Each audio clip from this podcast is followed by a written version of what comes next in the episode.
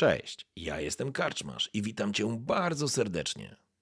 Niezwykle miło mi Cię gościć w progach mojej karczmy. A teraz usiądź wygodnie, odpręż się i daj porwać się historii, którą mam do opowiedzenia.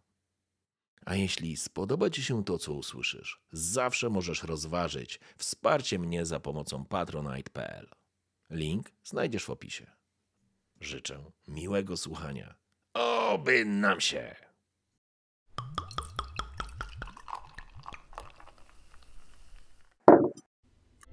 Może opisz się.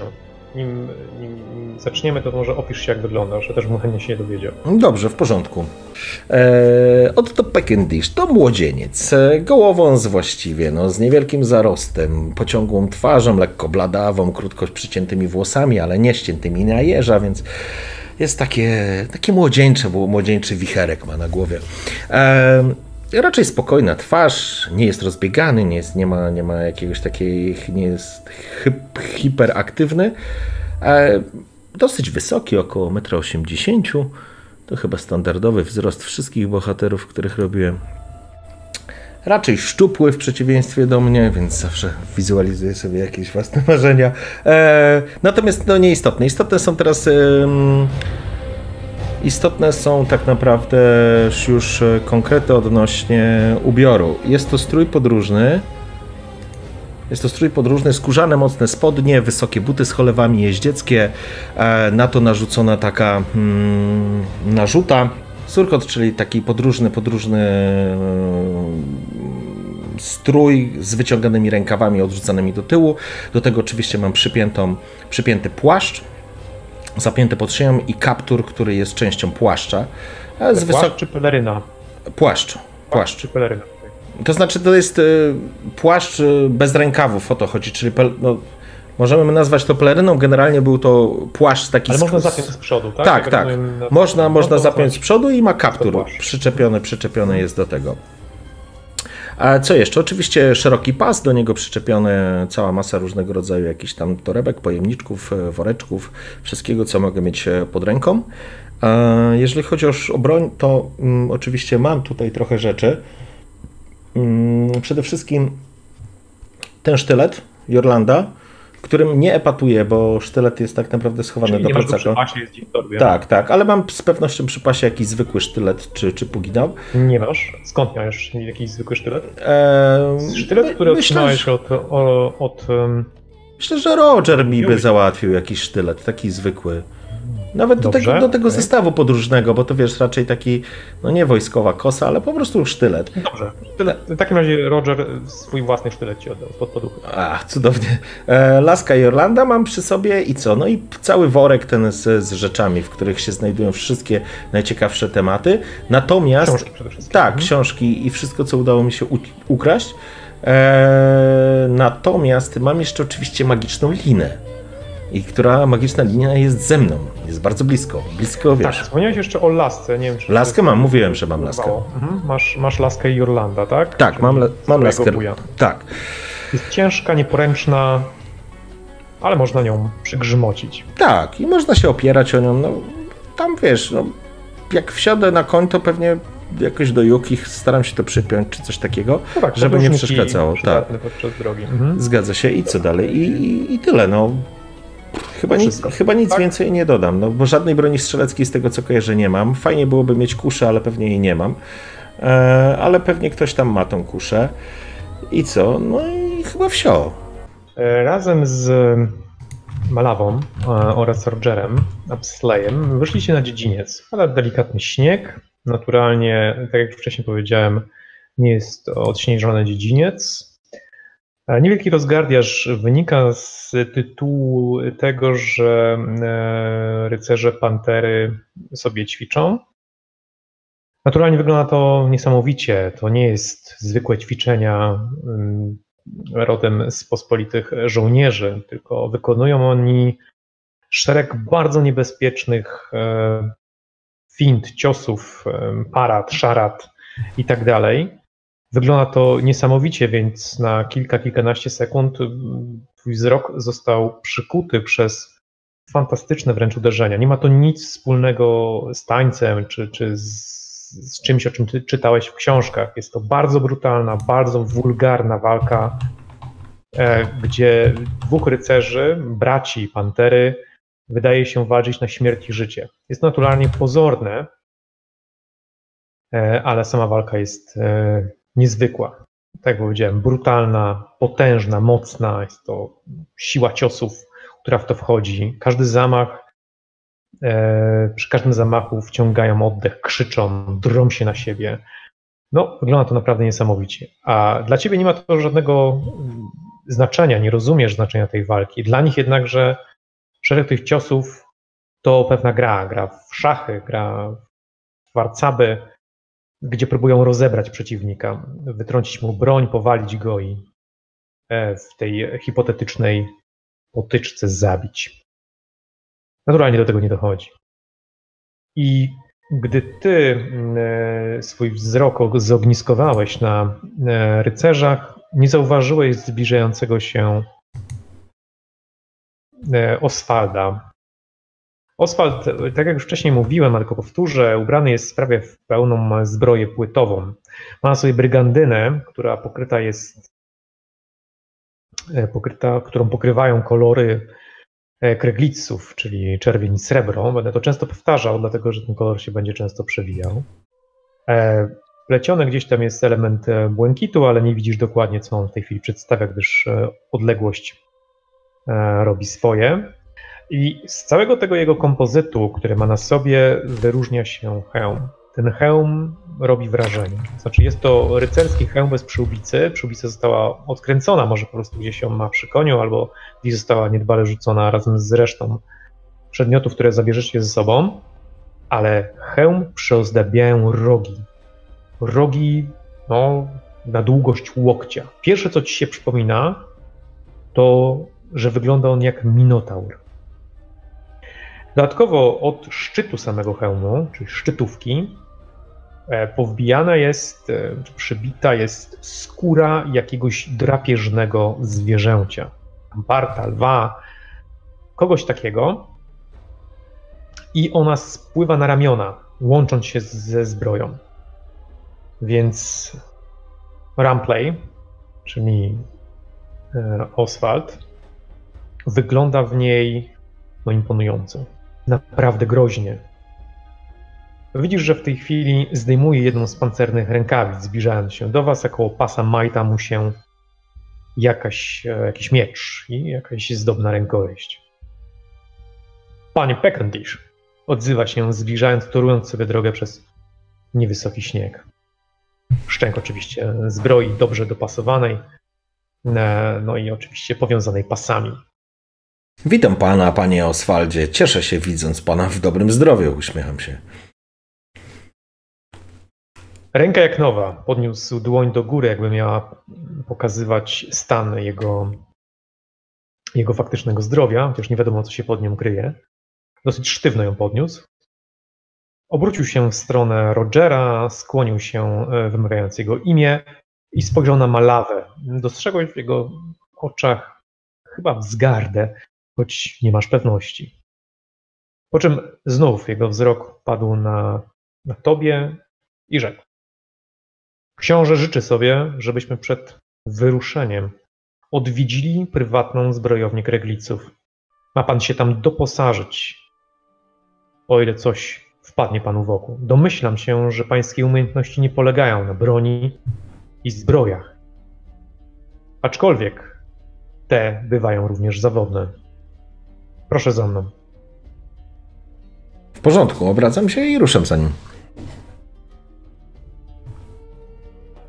Panie Peckendish, odezwał się w twoją stronę, paniczu Peckendish, odezwał się w twoją stronę um, Roger.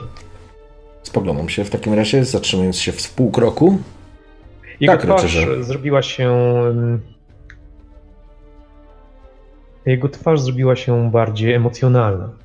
Dostrzegłeś, że oczy zdradzają, jakby znowu coś chciał powiedzieć, ale jednak ostatecznie milczy. Chciałbym się Chciałbym się z panem pożegnać. Oczywiście podchodzę do niego, kładę mu ręce na ramionach. Zagl... delikatnie skonfudowany, ale nie wiesz z jakiego powodu. spoglądam się na niego. Roger, co chcesz mi powiedzieć, a tego jeszcze nie zrobiłeś? To powiedz teraz. Być może to jest nasze ostatnie spotkanie. Będę wymagał od ciebie trudnego testu ogłady. Trudnego. Minus 20. Minus 20. Masz przekonywanie? Mam. No to rzucaj. No to ilu? Yes! Widzisz, że sięgnął ręką w poły swojego ubrania. Coś trzyma, jakiś zwitek papieru, który na pewno jest pomiętym listem, złożony w kopercie. Po czym bez słowa ci go wręcza. Jego oczy nagle tężeją, jakby zdecydował się w końcu coś zrobić. Stają się twardo odpowiedzialne za czyn, który właśnie, który właśnie dokonuje. Powodzenia, paniczu. Jego twarz nagle robi się szorstka, po czym zaczyna odchodzić. Dziękuję Rogerze za pomoc. Zwitek, czy, czy ten list mocno zgnieciony trzyma w obecnej chwili w dłoni. Dał mi ten list? Malawa Dał mi Tak. ten list. Dobrze, go, tak. jak na odchodnym jeszcze rzucam, pamiętaj, że obiecałeś mi umieścić mnie jako przynajmniej pobocznego bohatera twojej powieści. Wszystkiego dobrego. Spotkamy się niebawem. zatrzymał się przy jednej z kolumn, gdy to mówiłeś, odwrócił się do ciebie i miał bardzo smutny, odległy wzrok. Nie wiem, czy rozumiesz, o co mi chodzi, jaki to jest wzrok. Jakby, wiesz, jakby, jakby coś się wydarzyło. Czujesz, że jakiś taki dreszcz przechodzący cię. Na niego patrzysz. Podnoszę w Panie każdym... Peckendish, słyszysz głos Oswalda, który czeka kilkanaście czy kilkadziesiąt metrów dalej, no 20, 25 metrów na schodach dziedzińca. Już, już, już. Macham do Rogera, roz, roz, rozkładam ten list. Czy to jest dużo, długi jest to list, czy krótka notka? Jest to długi list. No to teraz go nie przeczytam. Składam go na pół i chowam za. E? Tak, za połę swojego, swojego ubrania.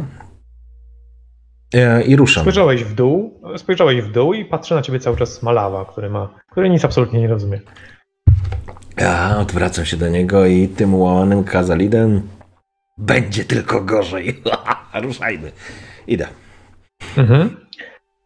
Obdarza cię również uśmiechem i mm, jakąś, jakąś mądrością dotyczącą walki, e, opisując e, tych rycerzy, którzy, raczej z pogardą, którzy tam walczą, czy w jego mniemaniu naturalnie.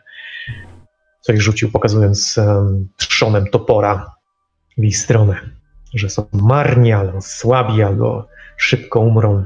Nie wiesz. Kierujesz się na schody, a potem skręcacie nagle w jedne z ukrytych schodów, znaczy słabo widocznych schodków w stronę kraty, która wiedzie najprawdopodobniej do wysokiego zamku, do em, tak zwanego dungeona lub stołpu.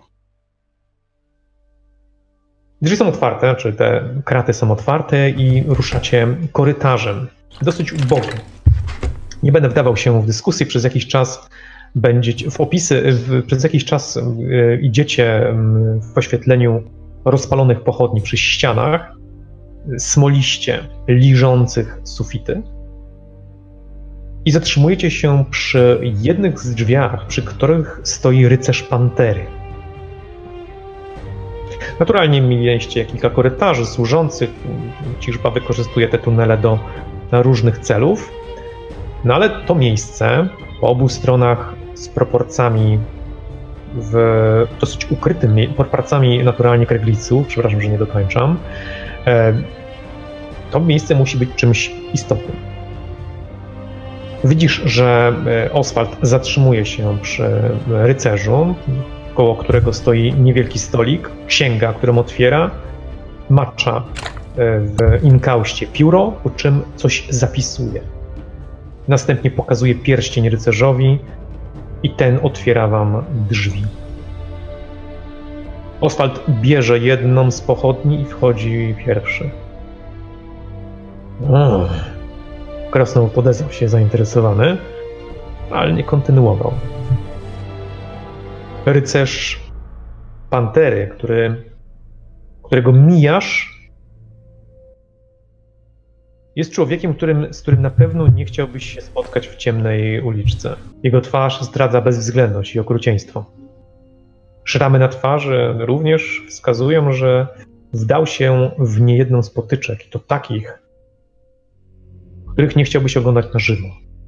Do tego jest wysoki i postawny, zbroja dodatkowo go powiększa. Jego oczy nie wskazują zbyt dużej inteligencji. Przypatruje się tobie niezwykle błękitnymi oczyma, lodowatymi, takimi, które napatrzyły się na cierpienie i ból. Przechodzą Chodzisz do po... pomieszczenia. Nie prowokuję go. Się. Patrzy na ciebie obojętnie. Wchodzisz do komnaty, którą oświetla, oświetla jedynie pochodnia trzymana przez Oswalda, więc domyślasz się, że nie ma tutaj zbyt wiele światła. I tylko ona będzie zdradzała wnętrze tej zbrojowej, prywatnej zbrojownej rodziny Krewic. Pierwsze co, to na środku rzucać się duża stalowa zbroja na rzemieniach. Zbyt duża na jakiegokolwiek człowieka. Po lewej stronie widzisz pancerze na stojakach, na ścianie tarczę i długą jakąś broń prochową. W kącie jakieś szpargały. Po prawej stronie wiszą bronie drzewcowe, a pod nimi jakaś lada. Została rozstawiona. Z tyłu na ścianie widać stary proporzec. Pod nimi jakieś oszklone wystawki. Rozglądam się zatem, szukając e, jakiejś broni dla siebie. No, pff, mam sztylet, powiedzmy, i no, nie jestem jakiś specjalnie eh, wyśmienitym szermierzem, ale może jest jakaś broń e, zasięgowa. Może jakaś kusza i to wcale nie taka wielka. Rozglądam się. Rozumiem. Dostrzegłeś, że broń zasięgowa jest rozłożona na, mm, na tych ladach po prawej stronie. W tym samym czasie Oswald włożył pochodnie w stylisko, a Krasnolud zaczął przechadzać się, oglądając i widać, że patrzy na to z zainteresowaniem. Pod, przepraszam, podchodzisz do po prawej stronie, tam gdzie ściana została przygotowana dla broni drzewcowej. Wśród nich widzisz, że e, wśród nich widzisz wybornie wykonany szponton, korbacz o długim drewnianym kiju.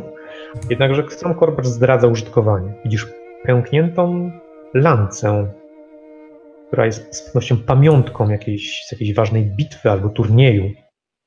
I pod tą wiszącą bronią znajdują się egzemplarze kusz o jakichś dużych kołowrotkach, małych kołowrotkach, o pasowych naciągach oraz mechanizmy, takie stalowe mechanizmy do ich napinania.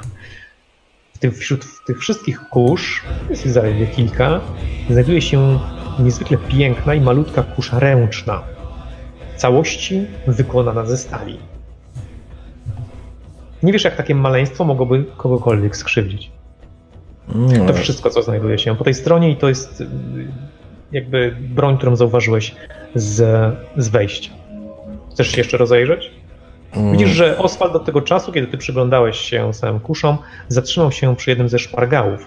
O czymś, co powiedziałem, że znajduje się po lewej stronie.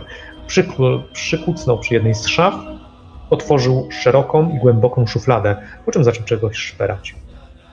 Jesteś zainteresowany którąś z tych broni drzewcowych, może kuszą, czy czymś takim? Wiesz co, na, nie, na, na, na, na pewno kusza, na pewno kusza, która się pojawiła, to jest coś, co mnie interesuje. W E, życiu nie używali żadnej kuszy. Wygląda na skomplikowaną broń.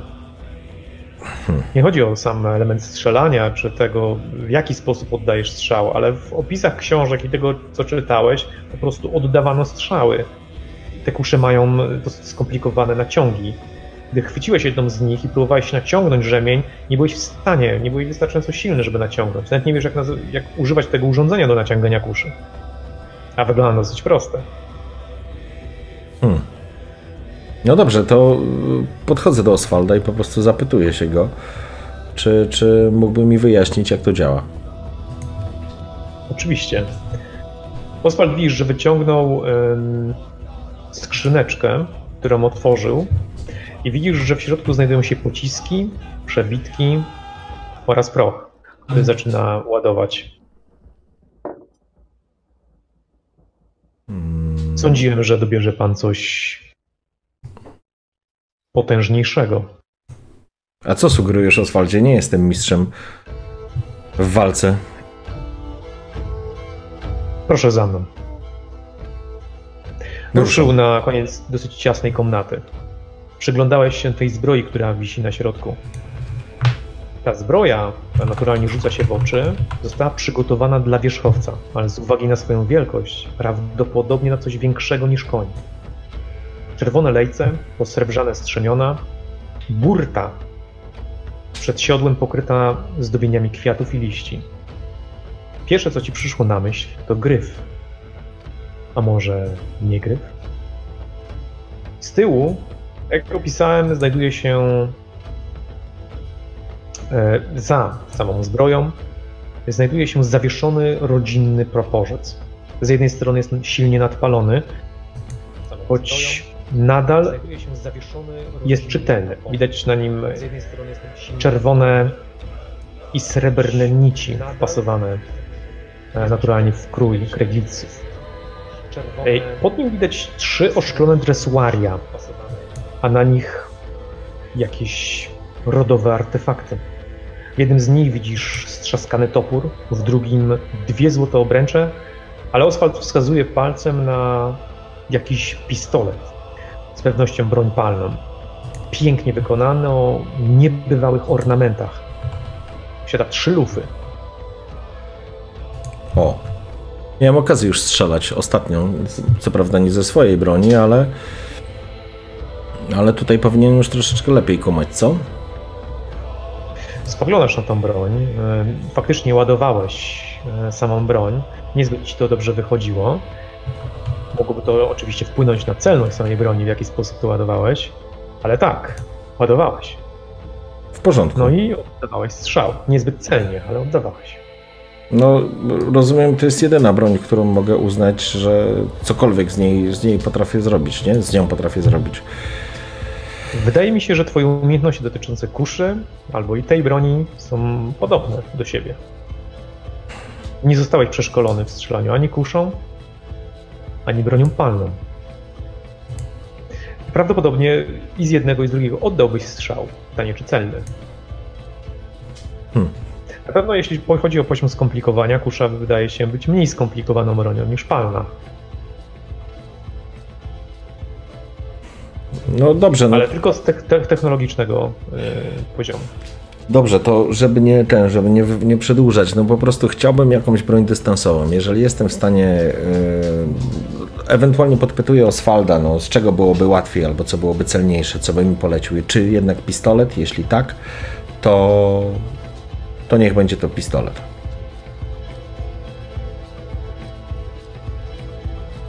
E, rozumiem. Oswald spogląda się na ciebie, przez chwilę cię mierząc, po czym ogląda całą salę z podziwem i jeszcze raz zwraca się w twoją stronę. Panie Peckendish, wszystko co tutaj pan widzi jest wyśmienitej jakości.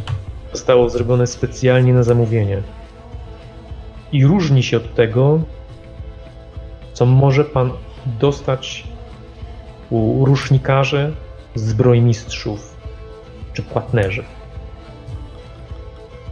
Cokolwiek chwyci pan stąd, będzie posiadało wystarczającą moc, żeby poradzić sobie ze wszelkimi przeciwnościami losu. To cudeńko tutaj zostało wykonane na specjalne zamówienie przez kompanię czarnego prochu z Nuły. Zostało wykonane rękoma krasnoludzkiego mistrza, Bramda Zierdigalda i jego siła jest w stanie powalić szarżującego niedźwiedzia.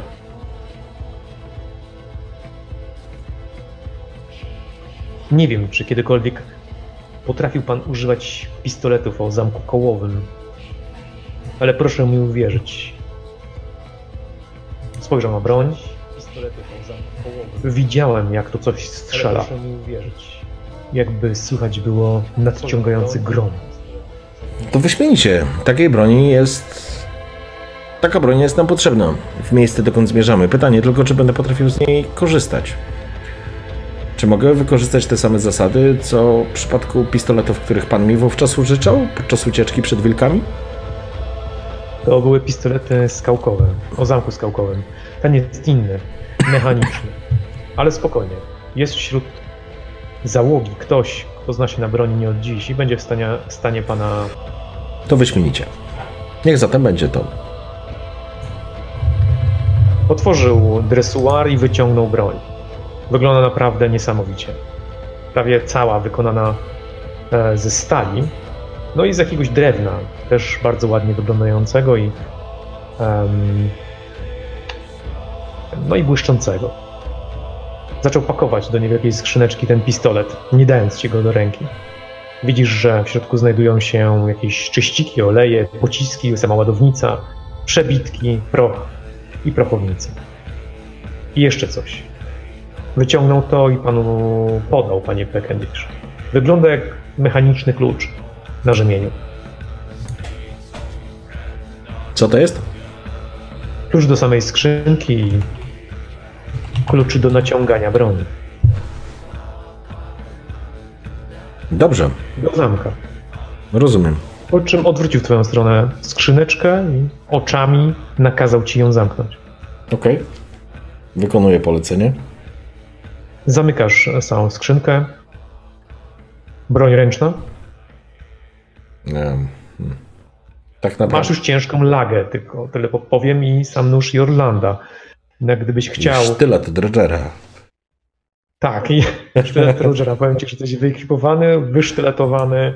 Nie, no bez jaja i tak rozumiem, nie potrafię z tego korzystać, więc nie będę, wiesz, obwieszał się bez sensu bronią. Także no to okej, no to w takim razie po prostu to chyba wszystko. Yy, Malowa w międzyczasie próbował ściągnąć korbacz dwuręczny, czy się dosięgnąć. Nie udało mu się. Aha, no tak. Uśmiecham się tylko. No dobrze. Czy coś powinienem wziąć jeszcze ze sobą? Ma pan jakieś sugestie, panie Oswaldzie? Pancerz? Mówi zniecierpliwiony. No dobrze, no to... Proszę mi coś zasugerować. Zdaje się na pańskie doświadczenie. Jest pan obyty w noszeniu ciężkiego pancerza? Nie, nigdy nie Panie nosiłem. Peckendish? Tak też myślałem. Więc minął ciężkie pancerze, które znajdują się po lewej stronie pomieszczenia. Właściwie nie jest ich zbyt dużo. Widzisz jedynie jakąś starą kolczugę, jakąś łuskową, dziwną czar... znaczy w kolorze czarnym e, łuskowy pancerz. E, Zatrzymuje się przy jednym z kufrów i otwiera go. Po czym wyciąga zbroję skórzaną, która została tutaj złożona naturalnie na tyle, na ile się skórzaną zbroję dało złożyć. Skórzana zbroja posiada ramiona, pod, nimi znajdują, pod niej znajduje się przeszywanica, którą rzucił na stół, tuż obok położył e, samą zbroję. Proszę przymierzyć. Powinna być na pański rozmiar. Przymierzam. Starając się oczywiście tak, żeby nie zgubić e, listu, który jest, e, wiesz... Po prostu ściągam i przymierzam. No dobra, bez, tam, bez zbędnego Możesz, dyskutowania. możesz po prostu zdjąć płaszcz i przymierzyć na ubranie. Okej. E, Zbroja faktycznie pasuje dosyć dobrze. E, I jest dosyć dobrze zachowana. Wtarta olej wskazuje, że była konserwowana. Wyśmienicie. Zakładam zatem, dopinam, przypinam, oglądam się, sprawdzam jak mocno skrępowane mam teraz ruchy. Próbuję się do tego przyzwyczaić.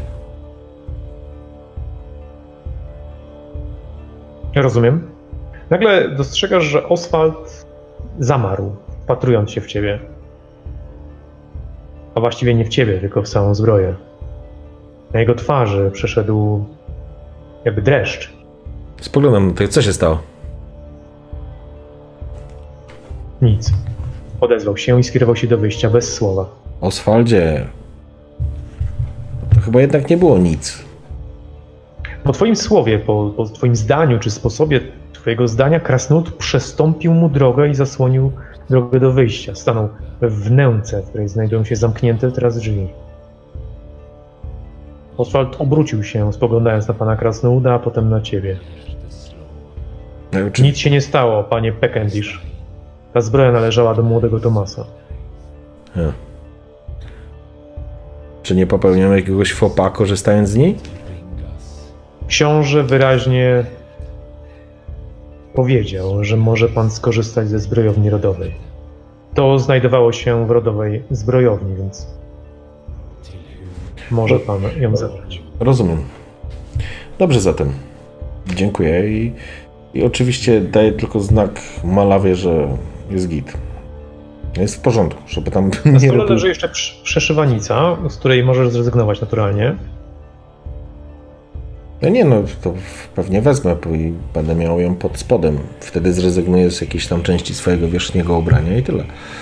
Przeszywanica potrafi być bardzo ciepła. No a nie jest ciepło na zewnątrz, więc na pewno nam się przyda. Biorąc pod uwagę, że przeciągasz nas przez śniegi i zamarznięte rzeki, to Kierujecie się za idący bez słowa. Oswald prowadzi was Je, w jedno, stronę. jedną rzecz. Oswald wyszedł i oczekuje, że wychodzę, czy mam powiedzmy parę minut jeszcze? Znaczy, ja uznałem, że przeskoczymy chwilę, E, w, w, ale jeżeli, jak rozumiem, chcesz zostać w środku, no to możesz zostać. Oswald Prób- na pewno wychodzi.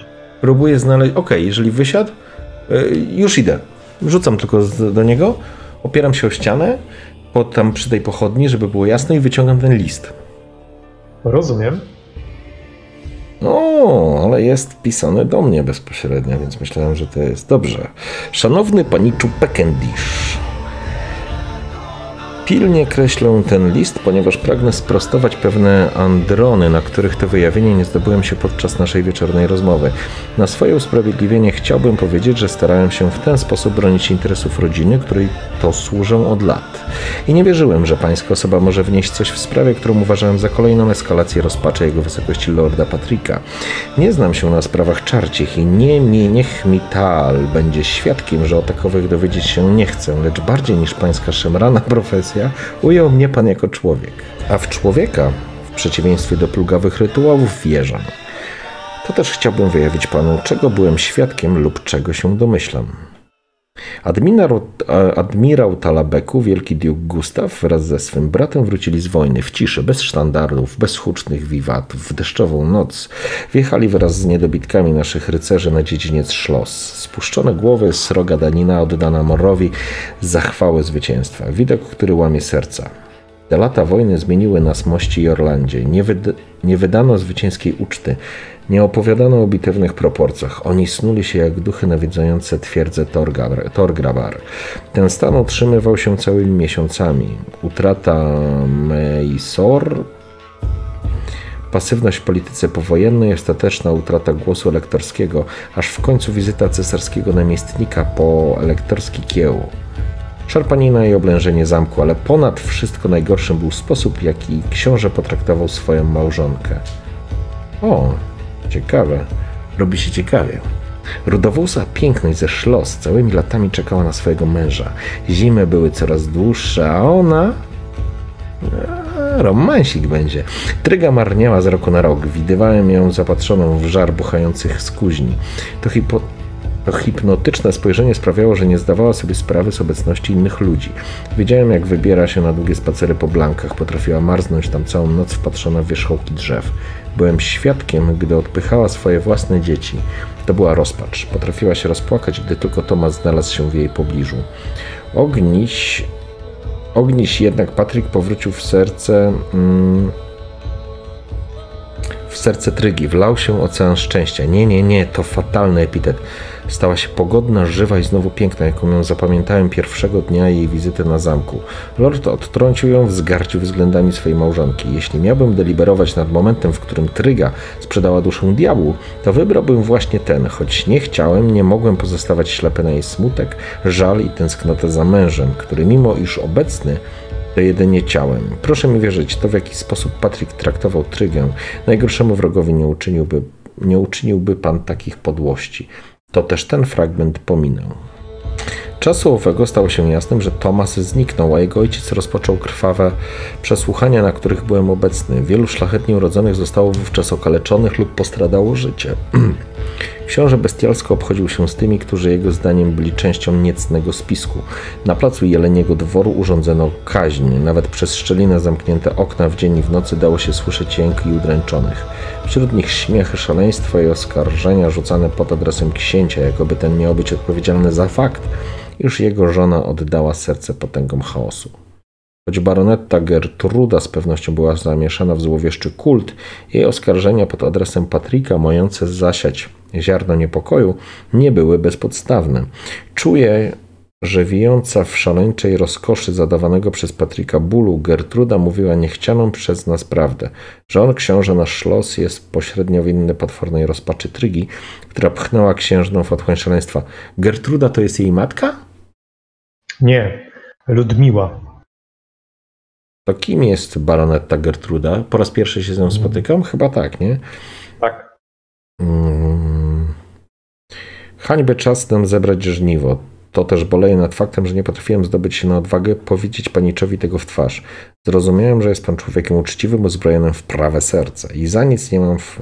i za nic mam fakt, że owo serce sprzeniewierzył pan diabłom. Może w tych okrutnych dla nas czasach specjalista od spraw czarcich stąpać będzie czarnią, czarną ziemią w nieckę diabła. Czuję, że nie jest pan obojętny los tej wielkiej niegdyś rodziny że nie dołoży pan starań do jej upadku. Ze wszelkimi ukłonami, kasztelan na zamku Schloss, margrabia Ardenu, Ardenu i sekretarz Roger Epsley. Och, tak, tak. Cóż za piękne nawiązanie do mistrza Rogera. Eee... Prosiłbym, żebyś wykonał test spostrzegawczości minus 30. O, 32. W porządku, czyli mam 60 60 bazowo i rzuciłem 32. No, dwu... Czyli o 2 nie wyszło. No, nie wyszło. nie wyszło. Cudownie. Dobrze. Co robisz dalej? No dobrze, czyli mam już e, komplet dokumentów. Znaczy dokument chowam, albo nie. Palę go. Palisz go? Tak. Gdzie? No jest ta pochodnia. Jest. Nie ma tutaj jakiegoś kominka? Nie. No to, to go nie palę. W takim razie chowam go z powrotem i wyruszam. Do Malawy daję znak, że idziemy. Idziemy sobie stąd. Rozumiem. Dobrze. Mogę przeskoczyć? Tak, Czy jest. chcesz nie, nie. zamienić słowo z tym? Okej. Okay. Oswald prowadzi was dziedzińcem w stronę baszty prochowej. Mam skrzyneczkę, tylko wziąłem, Przez... przypominam skrzyneczkę z pistoletem, nie? Skrzyneczkę z pistoletem, no i naturalnie przeszywanicę. Tak. No, jesteś zapięty w zbroję należącym do Tomasa, a sam kierujesz się, jak już powiedziałem, do prochowej baszty mieszczącej się na niedźwiedzim dworze. Wcześniej widziałeś na niej jak dwóch dezerterów albo po prostu dwóch żołnierzy było karanych chłostą.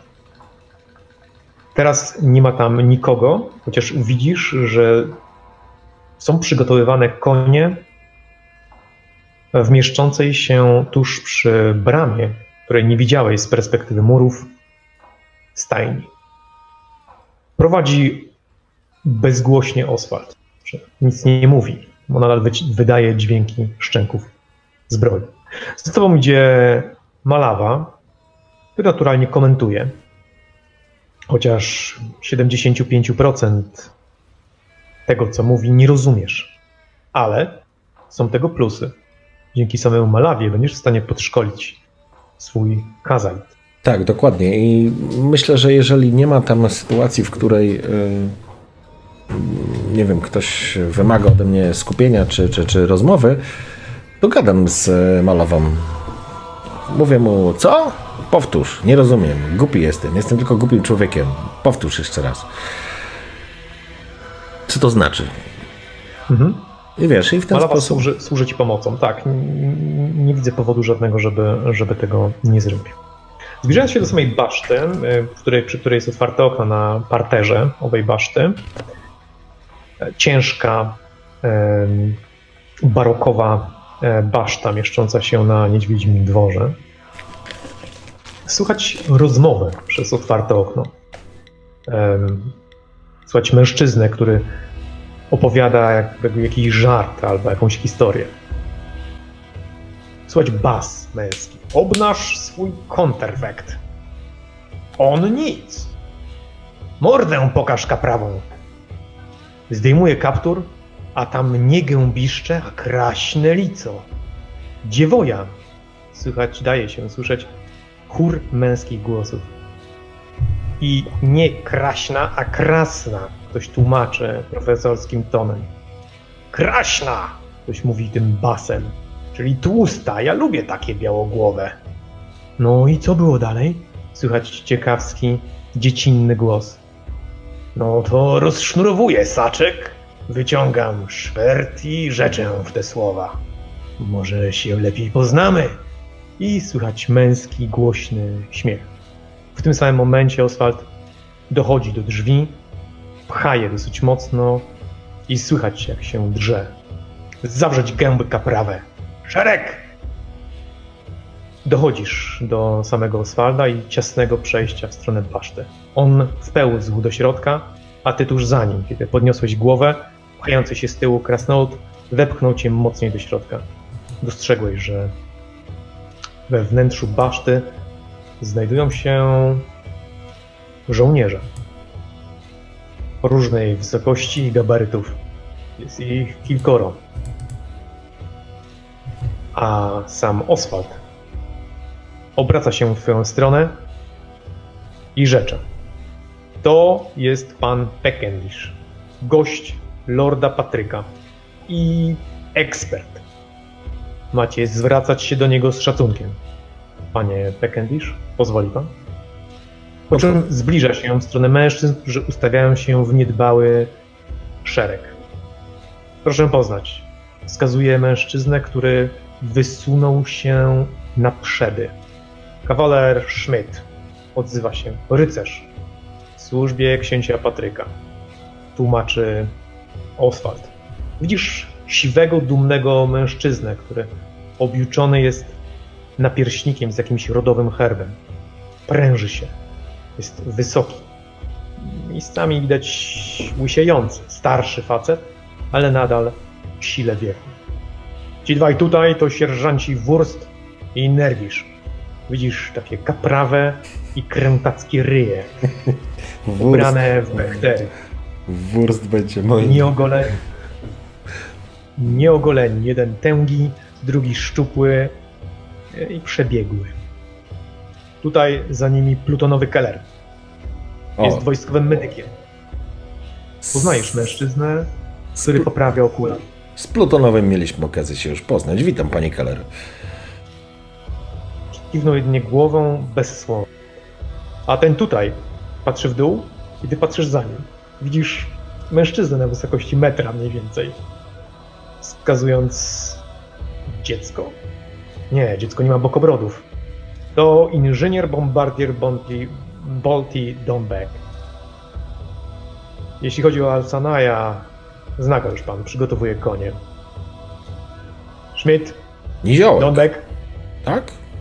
To jest, jesteś pan... Panie Widzisz, Bolti że, Niziołkiem. Oswald przestał cokolwiek mówić, bo mu wszedłeś w zdanie. Mężczyzna spogląda na ciebie i widzisz twarz. Wygląda jak twarz dziecka. Szeroki uśmiech, e, szczerba pomiędzy zębami, e, jasne bokobrody, jasny włos. Zdradza jednak, że, że mężczyzna, że, że niziołek musi być starszy, bo widzisz elementy no, siwizny w tych jego e, fikuśnych loczkach. Gdyby nie one, wyglądałby jak mały serafin rysowany e, czy, czy wykuwany w płaskorzeźbach klasztoru, w którym się wychowywałeś. A i owszem, miał mi pana poznać, panie Peckendish. Mi I również. uśmiecha się bardzo szeroko. Czytałem w grimoirach, w przyświątynnej biblioteczce na temat właśnie przedstawicieli waszej dumnej rasy. Nigdy nie Panie miałem okazji poznać. Panie Peckendish. Wrócimy do tego. Wrócimy do tej rozmowy, wrócimy. Ruszam. Oczywiście, panie Oswaldzie, proszę prowadzić. Będzie jeszcze na to czas. Schmidt, Donbach, zajmijcie się ekwipażem pana Peckendisha. I gdy będzie pan gotów, proszę skierować się na schody. I zwrócił twarz w stronę krętych schodów wiodących na wyższy poziom Możesz, możesz, trafowej. Paweł, możesz powtórzyć jeszcze raz imiona tych, tych? Naturalnie. Kellera pamiętasz. Tak, Keller, To medyk. tak.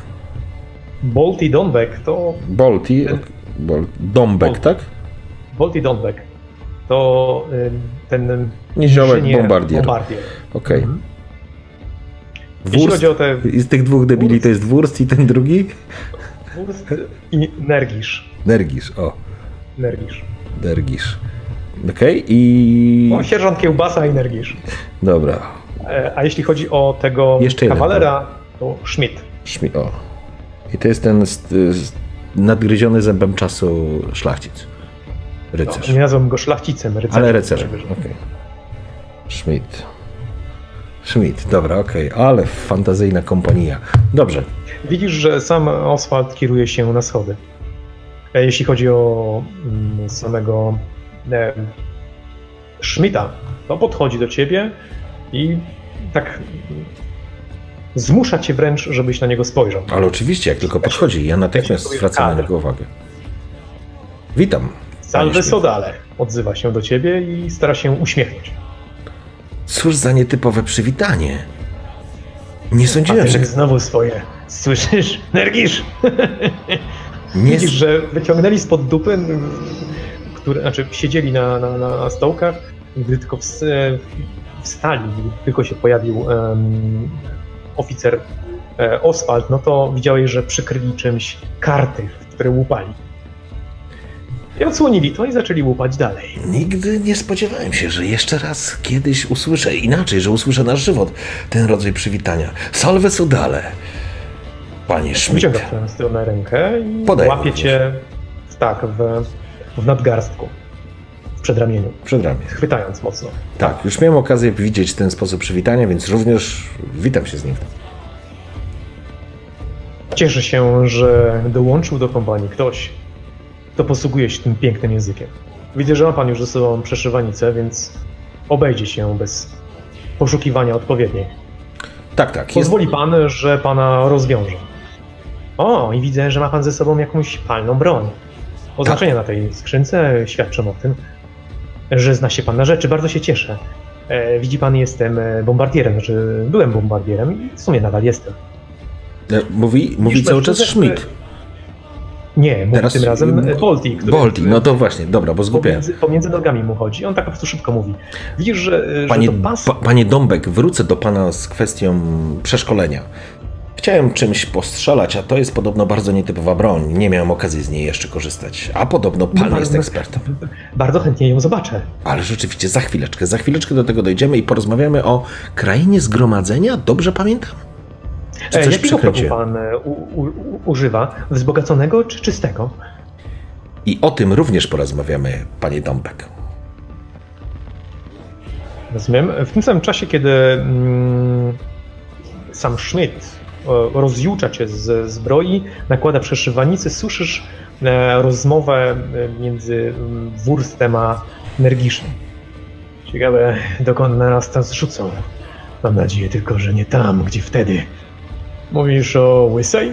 Odzywa się Nergisz. Dokładnie, kurwa, Łysej. Obracam się, obracam się od y, pana Od- Schmidta, Schmidta. y, przepraszając go gestem. Panowie, On, znaczy masz ręce do góry, a Aha. on nakłada tobie przeszywanicę, więc nie, spo, A. nie specjalnie możesz, okej, e, y, że tak powiem, odwracać. W porządku, w takim razie kieruję się bezpośrednio do Wursta i Nergisza. Panowie, panie Wurst, panie Nergisz, Spoglądam się na ciebie dosyć tak, powiedziałbym, widzą, że coś od nich chcesz. O, Zmru- Mrużą oczy, twarz czy usta robią w kreskę, mają nietęgie miny, jeden z nich mówi "Te, Panowie, staram, mam pewną umiejętność, która pozwala mi się komunikować, wybaczcie, rozmawiać ze wszystkimi. Niczym rękawiczka potrafię się dopasować. Więc kurwa mać, przestańmy pierdolić, nie jestem żadnym gogusiem, który wyszedł z księgarni i będzie teraz wam opowiadał o cytatach i książkach. Więc teraz chciałbym się dowiedzieć, byliście na Łysej Górze. Bardzo dobrze, bo będę chciał o tym wiedzieć dosłownie wszystko, ponieważ właśnie tam nasze dupy będą wędrować. I to jest nasz pierwszy punkt na naszej marszrucie. Rozumiemy się? Kurwa, wiedziałem. Rzucił karty na stół, Tak. wstał i zaczął odchodzić. Zaraz, zaraz. tylko. Zaczął po prostu odchodzić o krążek stół, po prostu zdenerwowany, a Nergisz się to jej przygląda, ale również mu się to nie podoba, bo um, ćmika i obraca głową, tak? Znaczy przecząco. Jeśli jest coś, co powinniśmy wiedzieć, zanim tam wyruszymy, to jest to ten czas, żebyście mi powiedzieli. Niezwykle istotne jest miejsce zwane Łysą Górą. A Proszę nie słuchać tych hamów, odzywa się Schmidt. Byłem na Łysej. Razem z Lordem. Domyślam się, że tam właśnie zmierzamy.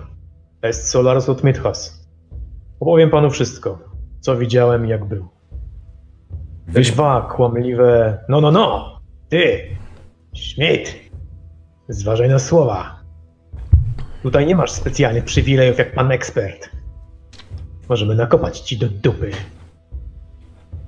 Jeszcze słowo. Panowie, Pax, Pax, Pax, panowie, Pax. Nie będziemy przecież teraz sobie do gardeł skakać. Mam przed sobą całkiem niewesołą i nieprostą wyprawę i zadanie do zrealizowania i wydaje mi się, że jeżeli będziemy współpracować, pójdzie nam dużo łatwiej. Na werenę, panowie, zachowujmy się, byle jak, ale się zachowujmy. Porozmawiam z każdym z panów. Bo jak rzecze Werena, nie ograniczy źródeł wiedzy, czerpie z każdego możliwego punktu. Dzięki temu zbudujesz pełen obraz sytuacji. Ogłada, przekonywanie plus 10. Rzucamy za tym. Nie masz chyba punktów szczęścia. Tak. Jak zwykle i w idealne rzuty. Ogłady mam 46, ale poczekaj, bo może się uda, bo mam całkiem spoko te, te staty. Przekonywanie, a nie, przekonywanie mam na 1, czyli to jest plus 10, nie? Nie, przekonywanie na plus 1 to jest plus 0, ale masz plus 10 ode mnie, więc... A, no to znowu 64, no to o 4 punkty. Mhm. No nic więcej chyba nie jest. Słyszycie? Pan ekspert dobrze rzecze. Przestańcie się kłócić. Będziecie mieli czas jeszcze, żeby wyekspandować wasz gniew. Spoglądasz, kto to mówi, po czym spoglądasz w dół, bo to Bolti, który próbował się w międzyczasie dostać do twojej skrzynki, zrobił to bez trudu, niż że jest otwarta. O, widzę, że już poczynił, trzymając te ręce, poprawiając przeżywań. Widzę, że poczyniłeś, panie Dombek, już pierwsze kroki, żeby poznać tą broń. Zamknij się, karakanie! Odzywa się sierżant Kiełbasa w stronę, w stronę Donbega. Zaraz się policzymy z panem Schmidtem. Ergisz, trzymaj mnie, bo go, bo go rozniosę zaraz. Bo go rozniosę, słyszysz? Trzymaj mnie. Nie, obracam się teraz. Ale też, mogę w mordę dać, dać mogę. O, obracam, obracam się, robię, robię marsową minę. Dupy na stoły. Koniec. Do chuja, co to jest za zabawa? Może macie rachunki. Momencie, może macie W jednym momencie wyprostowali się, gdy tylko się odezwałeś tak gniewnie i sam się zdziwiłeś, jak potężną moc w głosie posiadasz. Czuję, że ktoś stoi za mną. że ktoś stoi w pomieszczeniu. No nie zmienia to faktu, że do mnie pręża klatkę piersiową. No dobrze, kto stoi? Obracasz się dostrzegasz mężczyznę w czerni. To Giselbrecht. O. Ma lekki uśmiech na twarzy, ale jego wzrok spoczywa na sierżancie Kiełbasa. No, odezwał się i ruszył w twoją stronę, kiwając głową. Widzi, że niesie e, jakieś zawiniątka, kierując się w stronę schodów. Panie Peckendish. Panie Giselbrecht. Minęliście się, a w pomieszczeniu została cisza jak makiem zasiał. Obcy już przestali grać w karty, a Schmidt dokończył zakładanie przeszywanicy, wiązanie e, zbroi. Musiałeś pozbyć się części garderoby, ale jesteś... Ważne tylko, żeby ten list mi nigdzie nie wypadł, nie, nie, nie zgubił się. Pamiętam o nim. Schowałeś go do buta. Mhm. Okej. Okay. No, jest pan gotowy? Odezwał się Schmidt, obracając ciebie znowu jak manekina w swoją stronę. Dziękuję, panie Schmidt. Dziękuję za pomoc. Fantastyczna broń. Niesamowita. Y, czy, czy to zamek kołowy? Tak, tak właśnie. Obracam się. Strzelałem już z takiej, ale nie z wielolufowej. To flintlock, prawda? E, skoro tak mówisz, panie Dąbek, to tak pewnie jest. To pan jest ekspertem. Przykłócam do niego. Niesamowite. O, jest ładownica. Będzie czas postrzelać? No mam taką nadzieję, że pokażesz mi pan, panie Dąbek, jak z tego korzystać. O, naturalnie. E, oczywiście. Przygotowałem ze sobą, oczywiście jest tam zapas prochu i kul, prawda? Mm, Wiesz, że brał Oswald proch, ale niekoniecznie wiesz, czy ci dawał. No właśnie, bo to jest dosyć... Była ładownica, ale nie wiesz, czy pełna. Do, dosyć ważne jest, żeby poza fajną bronią mieć jeszcze proch i kulę. E, zatem, e, no dobra, sprawdzam to, no. Albo pytam się, widziałeś tu gdzieś proch i kulę, czy nie? Ja mam. I to taki zmodyfikowany. To wyśmienicie. Ważne, Proszę się nie bać. Ważne tylko, żeby mi nie wybuchło to w ręku. To istotne. Jestem przywiązany do tych dłoni. Spokojna głowa. Proch jest bezpieczny w właściwych rękach. Niech tak będzie. Wstaję. No dobrze, jesteśmy chyba gotowi. Jest parę rzeczy, o które chciałbym zapytać. Nie wiem, czy to jest czas, czy po prostu będziemy podczas drogi mieli okazję porozmawiać. No, oczywiście Schmidt się prostuje, zakłada swoje kciuki za e, Kirs i spogląda na ciebie po rycersku. Co do Wursta i Nergisza, to raczej coś szepczą między sobą. Ale gdy tylko się odezwałeś, zwrócili się w twoją stronę. Dobrze, zatem e, wiadomo kiedy wyruszamy? Jest tu Oswald, czy już poszedł? Jedynymi postaciami, Oswald jest na górze, Aha, jak okay. powiedziałem, poszedł na schody tam, gdzie Giselbrecht. Jest tutaj oczywiście pan Krasnolud, który wie właściwie co robi. No usiadł i pali w tej chwili fajkę przy oknie. Przy tym, którym była otwarte i tam właśnie wylatuje dum. Przygląda się wam, nie wiedząc właściwie o czym rozmawiacie. Widzi napiętą sytuację i od czasu do czasu się śmieje, gdy kłóci, lud, głupie ludzie kłócą się. Do środka jednakże wchodzi Alsanai, poznany przez ciebie... Półelf. Nie, elf. Właściwie... właściwie to nie wiesz, co to jest. Nie wygląda ani na elfa, ani na półelfa i właściwie ani półelfa, ani elfa nie widziałeś, ale na rysunkach elfy wyglądały inaczej. Ten jest niezwykle szkaradny, brzydki byś powiedział, o niezwykle jasnej skórze, o e, bardzo dziwnych e, ustach, kształcie czaszki. Właściwie to jest potworem w twoich oczach. Tylko jednak wszedł do środka, wnosząc jakieś koce i gabaryty, zauważyłeś, że krasnolud zeskoczył ze stołka, na którym siedział. Odłożył fajkę od ust.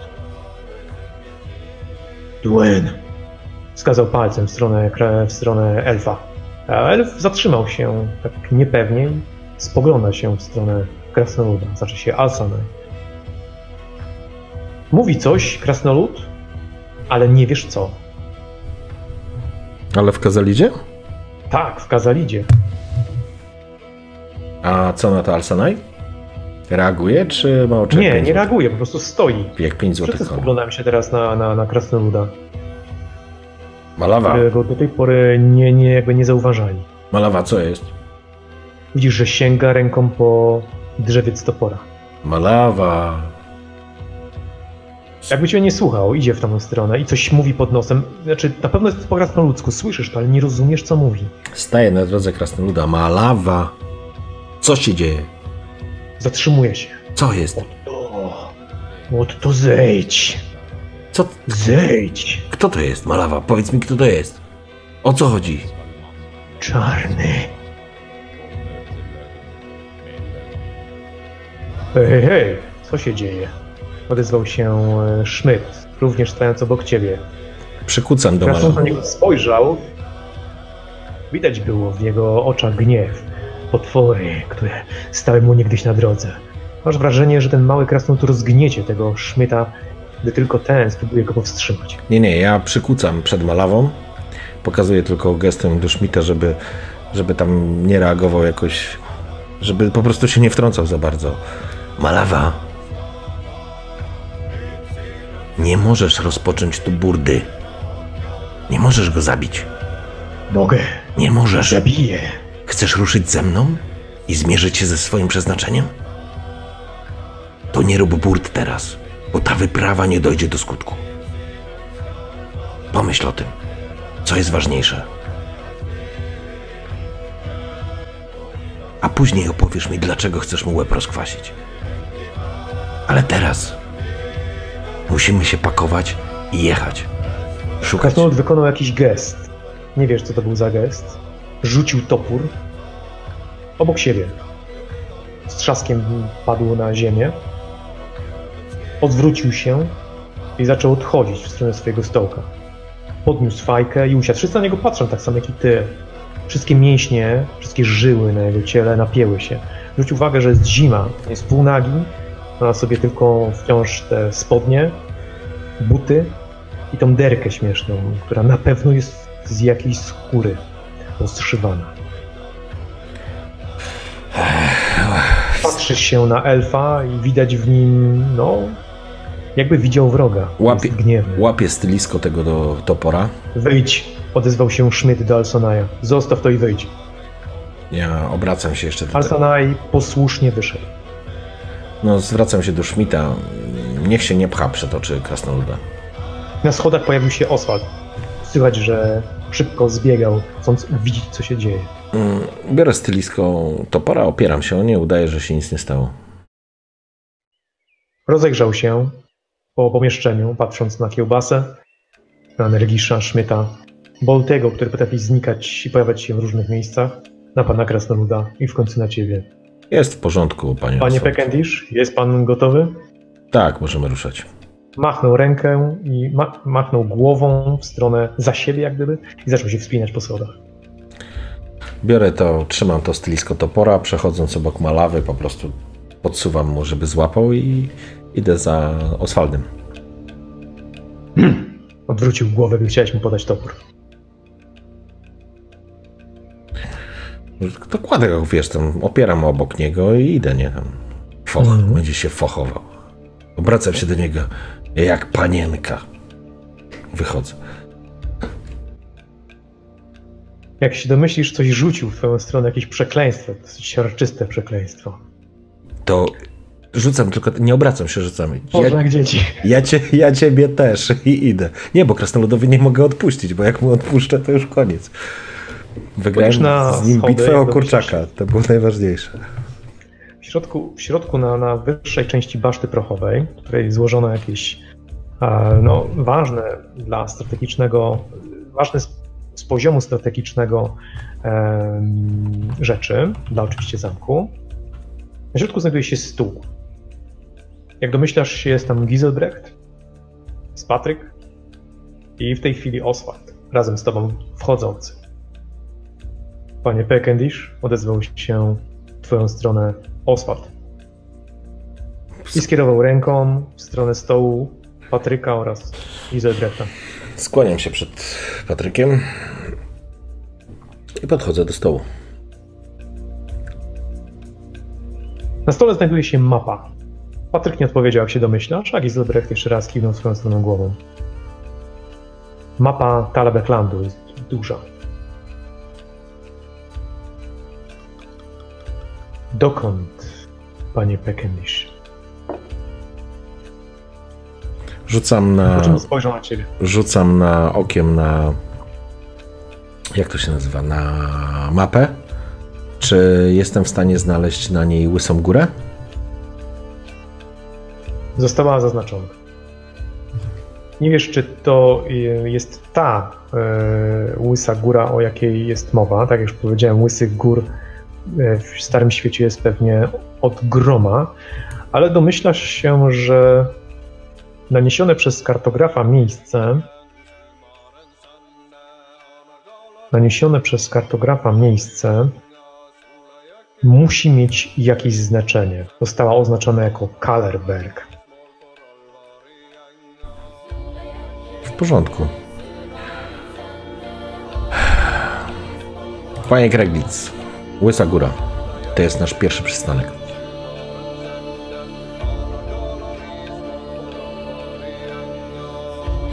Bez słowa odsunął się od stołu i zaczął odchodzić. Po prostu kierując się do wyjścia. Patrzę e, na Giselbrechta, wskazując palcem miejsce na mapie.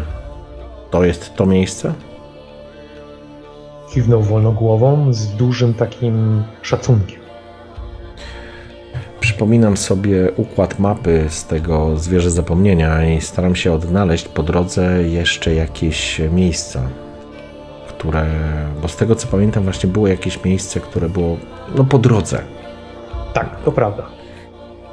A zwracam się do Giselbrechta. Patrzysz na mapę i teraz próbujesz sobie przypomnieć, Tak. jakby to, to które było zaznaczone na większej mapie.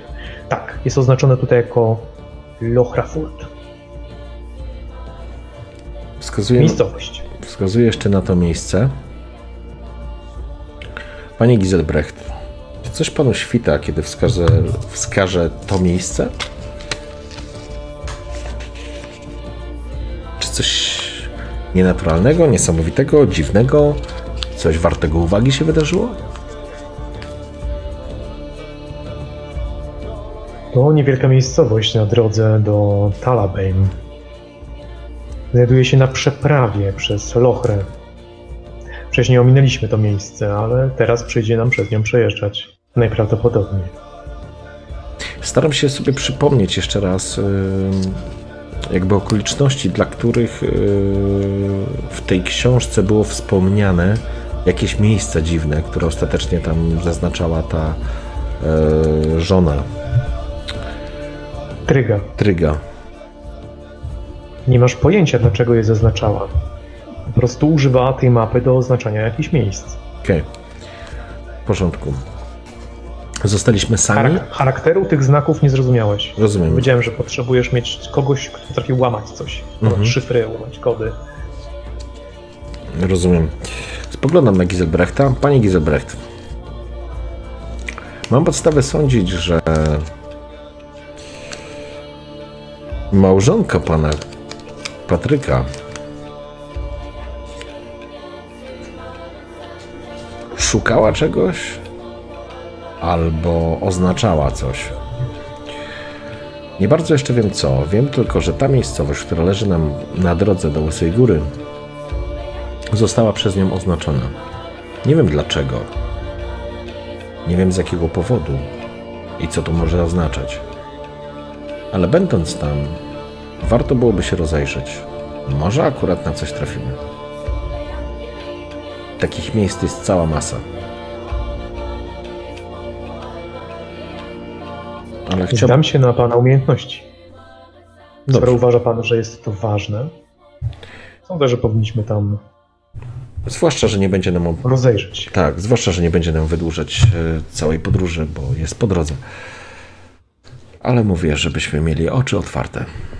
Dobrze, zatem obracam się teraz do Oswalda. Oswald, jak ma na nazwisko? Remplay. Rem, Remplay? Tak. Panie Remplay, kiedy wyruszamy? Konie są przyszykowane. Możemy udać się do stajni, dobrać panu wierzchowca. Dobrze. I wyruszać. Nie zwlekajmy. Ostateczna decyzja jednak, że będzie należała do Lorda. Oczywiście. Poinformuję pana, gdy wszystko będzie przygotowane. Panie Pektisz, odezwał się Gizelbrecht. Chciałbym omówić z panem jeszcze jedną kwestię. Patrzę, jak wychodzi Oswald. Mhm. Czeka, aż ten zacznie schodzić na dół po schodach. E, Oswald nie robi tego opieszale. Okej. Okay. Czego pan się dowiedział? Był pan w baszcie bez pamięci. Widział pan zamek. Prowadził pan dochodzenie. Czy ma pan jakieś dodatkowe informacje, o których warto byłoby teraz podyskutować?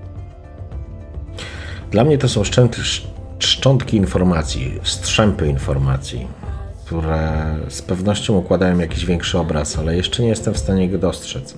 Wiem jedno, że Tryga faktycznie oddała się całkowicie temu kultowi, ale zaczynam się coraz bardziej zastanawiać nad motywacją, dlaczego tak się stało, kiedy tak się stało i po co się tak stało. Trafiłem na kilka ciekawostek z historii tejże rodziny podczas przeszukiwań, choćby baszty bez pamięci.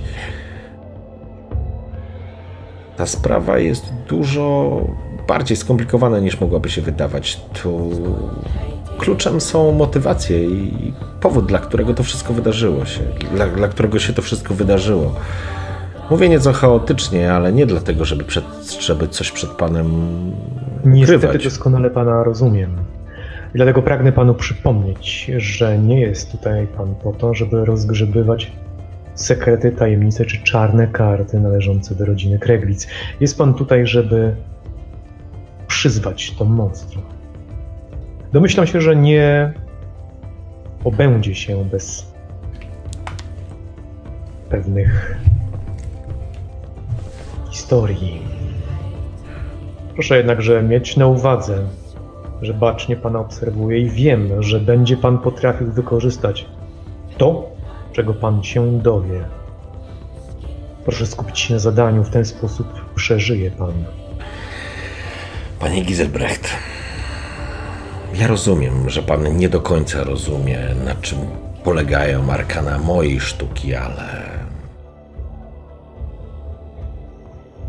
Są pewne elementy, na które trzeba zwrócić uwagę, i niestety czasami grzebanie w zagrzebanych sprawach jest kluczem. Ale jestem człowiekiem honoru. Choć trudno sobie to panu wyobrazić. Nie zrobię nic, aby uczynić szkodę temu rodowi. Jestem tu, aby pomóc. Wszystko, co jest niezbędne i nic ponadto. Cieszę się, że się rozumiemy. Pytanie, co jest niezbędne. Teraz ja się szczerze w uśmiechu, ale do tego jeszcze dojdziemy. Czy coś jeszcze, panie Giselbrecht? Spojrzał na twoją zbroję. Szybko. Potem spojrzał na ciebie. Mam nadzieję, że nie jest to pas. Rzucam tylko, kiedy taksuje mnie wzrokiem. Ale podobno nie jest. Zatem pozwoliłem sobie przywdzieć tę zbroję. Uśmiecham się. Gdyby tak było, on się teraz uśmiecha. Na pewno by się pan o tym dowiedział.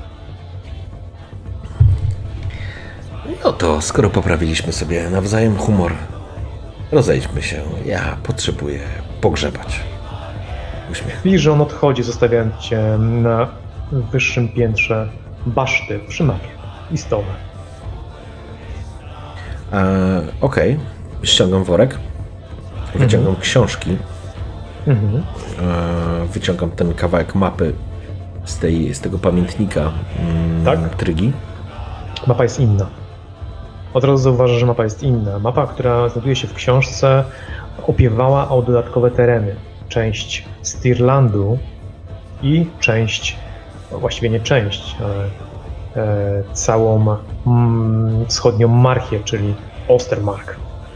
W porządku, koncentruję się na części, która odpowiada e, mapie, która leży na, przede mną, tak? Czyli mówimy o mapie Talab- Talabeklandu, dobrze mówię, tak? Nie przeinaczam. E, I sprawdzam, jakby teraz już mając punkt orientacyjny na mapie, staram się rozejrzeć, przyjrzeć mapie, czy takich punktów zainteresowania trygi w tym obszarze jest więcej. Jeśli tak, czy są takie, które są w pobliżu w jakiś sposób. Jeżeli tak, to staram Dobrze. się taką marszrutę, wiesz, do Łysej Góry ustawić, żeby nie opóźniać. Zahaczyć. Mhm. Tak, ale Zahaczyć o jeszcze jakiś jeden. Więc tak, e, faktycznie na drodze do Łysej Góry znajduje się jeszcze jeden. Nie bezpośrednio, trzeba byłoby odbić em, trochę na zachód, ale tam nie ma, nie ma nic. Znaczy, tak jak na Lochrafurt, czyli na tej miejscowości, znajduje się ten znak, tak w drodze od Lochrafurtu na południe nie wiedzie żadna droga. Bezpośrednio trzeba byłoby skręcić. Zresztą nie znasz drogi, nie wiesz, czy będziecie jechali bezdrożami, czy wykorzystacie jednak krasnoludzki szlak. Mhm. No w porządku. No raczej mi chodzi o to, że i tak wiesz, nie bardzo wiem czego szukać w takich miejscach, więc raczej to jest totalnie albo przypadek, albo na czuja, albo coś się wydarzy, albo coś znajdziemy, albo, albo kogoś spotkamy. No trudno mi powiedzieć, ale w jaki sposób chcę e, no, zebrać kolejne puzzle. Próbujesz e, rozeznać się w tej mapie. Niestety nie jesteś kartografem, więc układasz hipotetyczną drogę, taką, która opiewałaby o, dro- o drogi em, zaznaczone na mapie i takie, których dróg nie posiada, czyli o bezdroża. Słyszysz jednak, że na dole jest już spora krzątanina. No to oczywiście nie będę tam siedział nie wiadomo ile, no raczej chodziło mi o to, żeby, wiesz, zaznaczyć sobie punkty. Jak rozumiem, są teraz dwa. I tyle, no bo nie planuję, wiesz, z wyprzedzeniem na miesiące, tylko no najbliższe dni, nie? Więc, więc wiem mniej więcej, gdzie się poruszać. Jeżeli tak, no to spakuję tą mapę do worka i biorę worek i schodzę na dół. Mapa jest zbyt duża, żeby... Nie, nie, ten, tą mapę z książki, o to mi chodzi. Mhm. Rozumiem. Chcesz w ogóle wyrwać ją z książki, e, żeby Nie, było lżej? nie. Bo worek jest dosyć ciężki już. Wiesz co, zostawię, bo być bo tam są jeszcze wpisy, jakbym chciał kiedyś do nich wrócić, to, to jednak mimo wszystko zostawię to. Rozumiem. Coś jeszcze chcesz zrobić na górze? Nie. Schodzisz na dół i widzisz, że większość kompanii nosi rzeczy. Widzisz, że Nergisza, który wchodzi do środka, zabiera jakieś pudło i zaczyna kierować się na, do wyjścia. U pana Malawy już nie ma. Asanaj również nie widać. Jedynie w pomieszczeniu czeka na ciebie Schmidt, który składa jakieś e, przedmioty metalowe, zawijając je w płótno.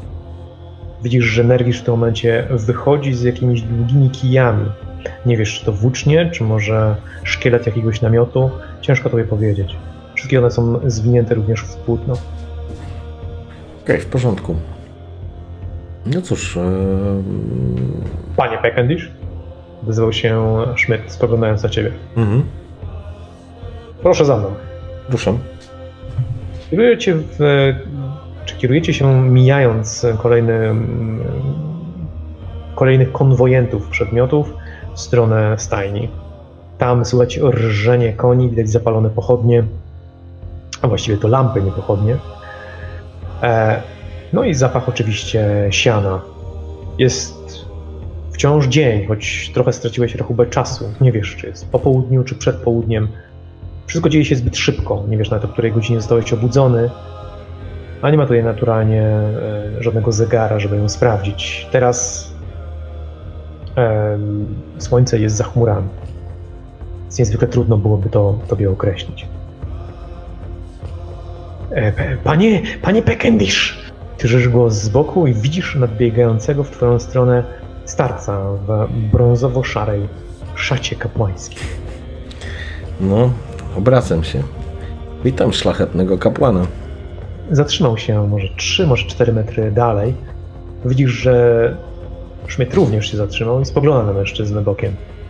Mm, ja tylko zajmę chwilkę, wyjaśnił, spoglądając się w stronę Szmyta. Będziemy w stajni. Odezwał się Szmyt do ciebie i skierował się. Za chwilę do was dołączę. W stronę owej stajni. Kapłan zbliżył się w twoją stronę.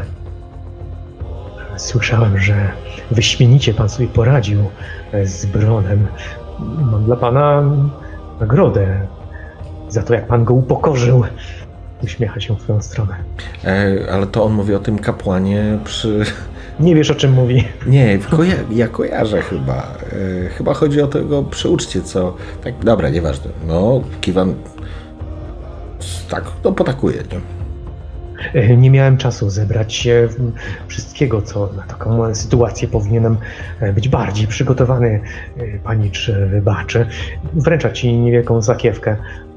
Są to specjalne rzeczy. W środku znajduje się talizman Reshernosa, gdyby nagle pan zechciał się nawrócić. No i nie tylko. Nie będę panu zajmował czasu. Jeszcze raz dziękuję. Cały szlos jest panu winien przysługę. Po czym wykonuje znak Tala i zaczyna cofać się. Ja oczywiście żegnam się znakiem Wereny, po czym bez komentarza uśmiecham się i wiesz, idę w kierunku stajni i zaglądam z ciekawości do Mieszka, co tam jest. Znajdują się tam kryształy. Nie wiesz, co to są za kryształy. Widzisz tylko kolor złoty, zielony, czerwono-agrestowy, jasno-niebieski, łososiowy oraz dodatkowo znajdują się tam cztery żołędzie i dwa kasztany. Mhm. No i wykonany z drewna talizman, amulet i szernosa. Nie ma żadnego rzemienia. No dobrze, to zwijam to słuchaj i tak. Malutkie kawałki oczywiście tych kryształów. Nie wiem do czego to może służyć. Nie wiesz co są za kryształy, więc nie wiesz do czego się okay. służą. W porządku, więc e, zawiązuję to i wrzucam do mojego przepastego worka. Widać również rozmawiającego z Falda razem z Giselbrechtem. I wówczas widać, słychać właściwie wchodzących zbrojnych do wnętrza stajni. Odwracasz się i widzisz, że w towarzystwie dwóch gwardzistów należących do Pantery oraz wysokiego kapłana Sigmara wchodzi Lord Gustaw, ubrany w niedźwiedzi płaszcz. Swoją chorą ręką przytrzymuje w płaszcz z tej strony, ażeby ją zasłonić. Druga ręka jest na zewnątrz, jest niższy od swojego brata.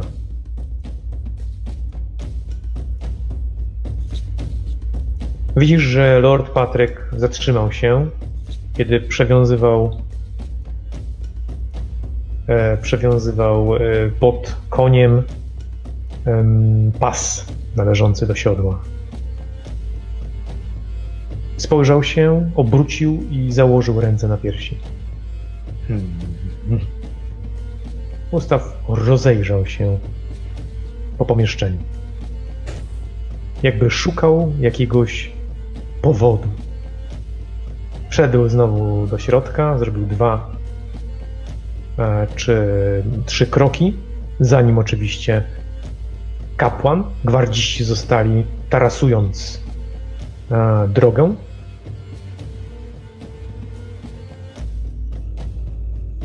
I odwrócił się w stronę brata.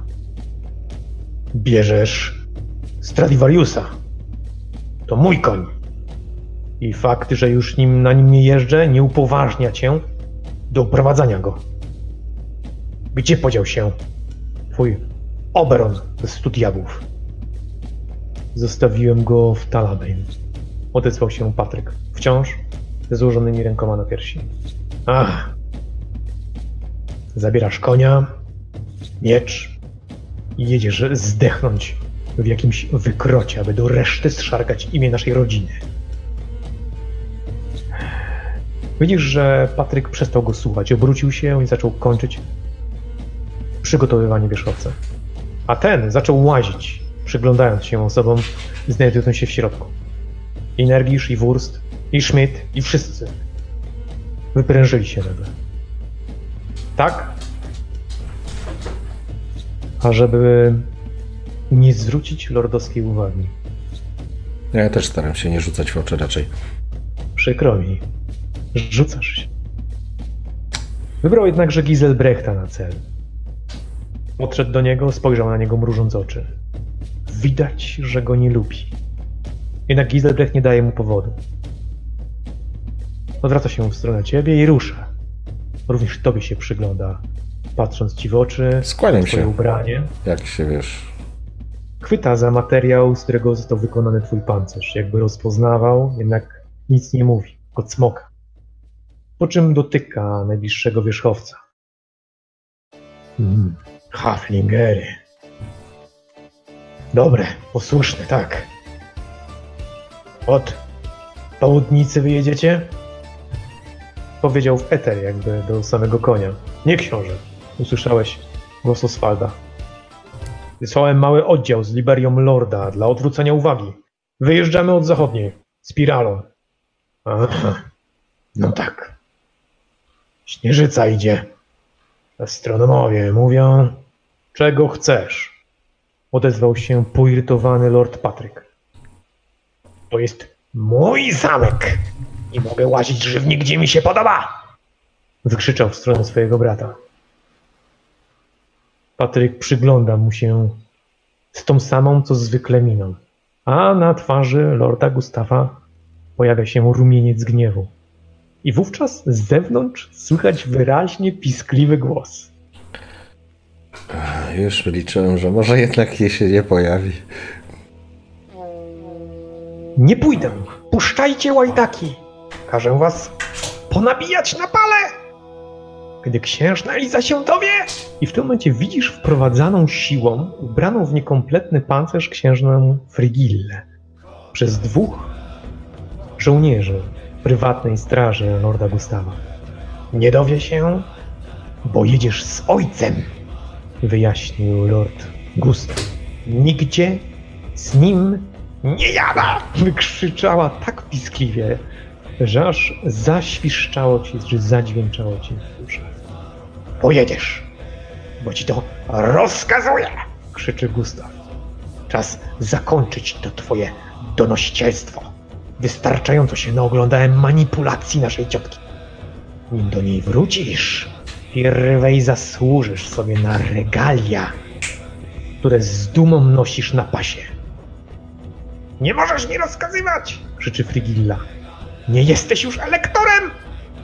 Ale wciąż jestem głową tej rodziny. czym spogląda się na Patryka.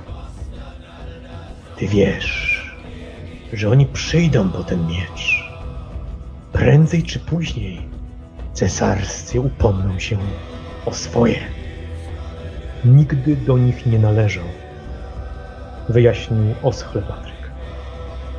Gustaw nagle uśmiechnął się przebrzydle i ruszył w stronę brata. Przez moment patrywali się na siebie. Jakbyś, jakby nie wiedział, co się wydarzy.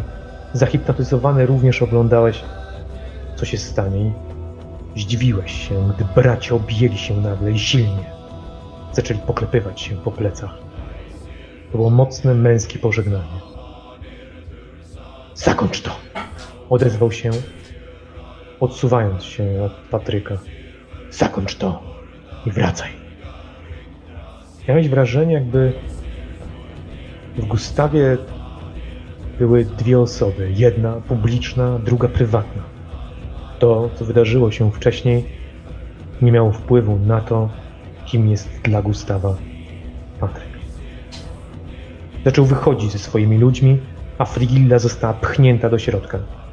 Jej koń na prędce został przygotowywany.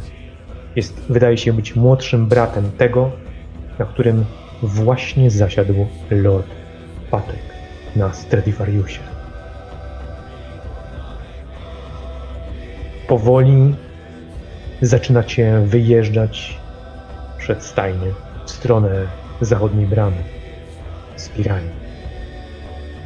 Nagle usłyszałeś, gdy pierwszy prowadzący Lord Patryk wyjeżdża przez otwartą drewnianą bramę, usłyszałeś głos, krzyczący głos Gustawa. Nie obchodzi mnie, że obraziłeś się na każdą kobietę na tym cholernym świecie. Frigilla to twoja córka i przyszłość naszej rodziny. Nie daj jej szczeznąć tam, gdzie jeżesz. Słyszysz? Patryk jednak nie odpowiedział, gdyż zniknął już za bramą. I ty powoli przez nią zacząłeś przejeżdżać, przejeżdżać, widząc spiralną drogę, na której zbudowano niewielkie bastiony, bastelie. Na kamieniach cztery, może pięć, wiodące w dół, ostro, prosto w las. Patryk skierował się na niewidoczną w lesie, z poziomu oczywiście zamku, drogę. W stanie jest przejechać obok siebie tylko jeden koń, więc jedziecie gęsiego. Patryk pierwszy. Ostatni Giselbrecht oraz pan Krasnolud, który nie radzi sobie w wierzchowcu, na wierzchowcu w ogóle. Nie wie, co ma z nim robić. Więc Giselbrecht chwycił jego lejce i przewiązał je sobie przy siodle. Tak, że mógł kontrolować, co się dzieje z koniem. A ponieważ handlingery są niezwykle mądrymi konikami, więc czarodziej radzi sobie z oboma wierzchowcami dosyć sprawnie. Jedziecie bez słowa, równym tempem. Nie wiesz, w którą stronę się kierujecie. Wiedziesz tylko, że wyjechaliście od zachodniej i kierujecie się prostopadle do ściany zamku. Odwracasz się, żegnając ten niezwykłą, tą niezwykłą fortecę, którą dla ciebie nie dałoby się w żaden sposób zdobyć. Ale jak ci się przyjdzie przekonać, nie była to prawda. Oswald wyprzedził jadących przed sobą e, Mergisza oraz Wursta. Za tobą jedzie Schmidt. Dalej pan Donbak i reszta. Przed tobą oczywiście księżna, no i książę. Nie rozmawiają ze sobą naturalnie. Mhm. Patryk jedzie przodem, a Frigilla obrażona jedzie za nim, jak na skazanie. Odwraca się i rozpogląda, jakby w każdej chwili chciała spiąć konie i uciec w las. Jednakże tego nie robi. Nagle przed wami na ścieżce pojawia się Alsanaj, konno jadąc w stronę księcia. Nie widziałeś, kiedy wyjechał drogą, nie widziałeś, kiedy zniknął w ogóle ze stajni. I widzisz, że towarzyszą mu dwa psy. Te psy już rozpoznajesz. Prawda? Ciemne, czarne. Jedynie słyszałeś, że jeden nazywa się Bianka, a drugi Chwat. Na szyi Alsanaja dostrzegasz merdający duży gwizdek przypominający kształt klucza. Na plecach kusza i kilka rodzajów naciągów. Dużo linek i łańcuch przez, przez e, klatkę piersiową przewieszony. Z boku pałka. Książę na przedzie jedzie w ciężkiej kolczudze.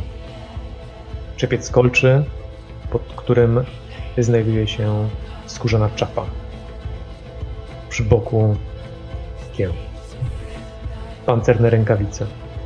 Bez specjalnych oznaczeń, bez liberii. Wyrzuć go, słyszysz głos księcia. Przecież to sztandar. Odezwał się Oswald. Wziąłeś szponton i sztandar. Wyrzuć go. Włożę pod konia. Powiedziałem, wyrzuć go. Widzisz, że Oswald zwolnił i zaczęliście go mijać razem z Wurstem i Nergiszem. Wurst i Nergisz coś cicho do siebie powiedzieli przez konia. Coś w wojskowym stylu, więc nie zrozumiałeś zagrożeń. Ale po mimice twarzy było coś oho, to się dzieje. Dalej za tobą Schmidt, który również zwolnił, żeby konspiracyjnie podjechać w stronę Oswalda. Oswald jest ubrany w ciężki pancerz, jak już opisywałem. Jego hełm przyzdobiony jest rogami Minotaura, a na jego plecach i hełmie e, zbroja została opatrzona w skórę lamparta albo jakiegoś innego groźnego zwierzęcia. Sam pancerz jest kaskadowy, czyli nie jest jednolity. Wurst i Nergisz są ubrani w bechtery. Jeden trzyma w ręku halabardę i takową jedzie konno. Niewygodna broń. Raczej broń pieszego. Z boku ma jakiś miecz. Wygląda na coś w rodzaju rapiera, chociaż jest dziwnie krzywa. Widziałeś takie na rysunkach w rękach kozackich, e, kislewskich kozaków. Nie pamiętasz jednak, że się nazywa szpada? Coś na szy. Co do mężczyzny na przodzie, czyli sierżanta kiełbasy, ten wyposażony jest przy pasie, właściwie nie przy pasie, tylko przy koniu, przy, um, przy siodle znajduje się berdysz. On sam naturalnie również ubrany jest w bechter. Na głowie znajduje się szyszak. Przy boku jeszcze jeden miecz. Ich konie są objuczone w broń, elementy pancerza i wszystko, co jest niezbędne dla wyjazdu takiej drużyny. Jeśli chodzi o Boltiego, to nie widać na nim mm, ciężkich pancerza ani z długiej e, broni białej. Za to niewielkie krucice i pistolety znajdujące się na pasie klatce piersiowej wskazują, że będzie on strzelać. Do tego mieszki w, w okolicy pasa to na pewno nie zioła i przyprawy. A może jednak. Ogarnki tłukące się na Halflingerze wskazują o tym, że pan Bolti potrafi coś przyrządzić. Rożen i garn. Tuż za nim Schmidt, a na jego plecach Flemberger. Oczywiście Kirys i przeszewanica ze znakiem swojego rodu, zatartym. Myślę, że nie jesteś w stanie go rozpoznać, ale dam ci szansę. Inteligencja minus 30. Masz oczywiście heraldykę. Mm, wiesz co, nie jestem pewien, czy mam. No tak, nie masz, to nie możesz rzucić. Czekaj. Musisz mieć, bo dużo opisywałem tobie znaków rodowych i kolorów, więc musisz mieć. Masz her- heraldyka, genealogię. Ach, sorry, bo to jest w nauce, dobra, dlatego nie mogłem znaleźć. Tak, mam. No minus 30 niestety, bo to bardzo mały ród. No. No nie. Jeśli chodzi o pana Malawę, to nie ma on zbroi. Za to ma spodnie, buty, tą skórę, którą pewnie ściągnął z jakiegoś potwora i topór. Topór trzyma w prawej ręce. Mocniej niż konia. Chociaż mógłbyś się zastanawiać. Co do Giselbrechta, no to sam rozumiesz. Ty również jesteś wyposażony. Ta skrzyneczka jest z tyłu konia, przytroczona. Tak i pozostałe rzeczy. Twój koń został dodatkowo objuczony w dodatkowe przedmioty. Perszerony mogą nieść i to dużo.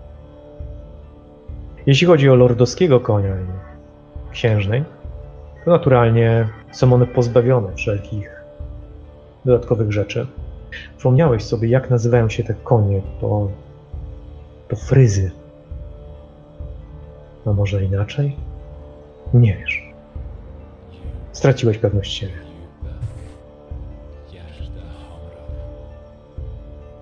Alcanaj znowu oddalił się, żeby znowu pojawić się za niecałe pół godziny, może trzy kwadranse. Pokazuje coś lordowi. Oswald! Usłyszałeś głos lorda i ten nadjechał z tyłu. Zatrzymaliście się na krótki postu. Już mnie dupa boli. Odzywa się sierżant kiełbasa, gdy zeskoczył ciężko z Perszerona. Twój koń podjechał do ciebie Schmidt. Wskazał na niego. Co z nim? Dotknął jego dotknął jego głowy. Nazywa się Kacap. Kacap. Kiwnął głową i uśmiechnął się. Oklepuje konia, witając się z nim. Ach tak, zapomniałem o Kellerze. Jeśli pomyślałeś, że lekarz wojskowy nie jest uzbrojony, to się pomyliłeś. Naturalnie przy pasie ma przypiętą księgę. Torbę lekarską na plecach, sztywno ułożoną, wyglądającą jak drewniany tornister. Na sobie ma skórzankę e, nabijaną ćwiekami. Głowę przykrywa szyszak. Spięty krzyżem na nosie, stalowym. Przy pasie dosyć dużej wielkości miecz, a obok dziwnie wyglądający sztylet. I dziwna pochwa tego sztyletu. Strzelałbyś, że jest to saks, ale nie jest krzywy. I pochwa jest drewniana.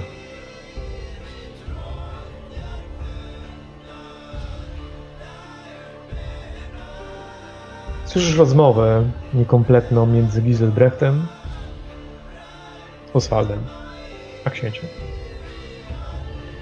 Widzisz przejeżdżającą Frygillę, która nie zsiadła z konia. Patrzy na ciebie, jakbyś był winowajcą jej tutaj obecności. Patrzy na ciebie gniewnie, z miną, jakbyś co najmniej zabił jej matkę. Ignoruje ją. Rozumiem. Tak, pan Pekendish y, wspominał. Y, Tak, książę. Słyszysz jedynie głos, bas należący do Giselbrechta. Chcesz się przysłać rozmowie? No, Jeżeli jest taka możliwość, wiesz, no nie będę się tam, odległości? tak, nie będę się tam czaił, nie, ale po prostu jeżeli, jeżeli usłyszę, to usłyszę, nie?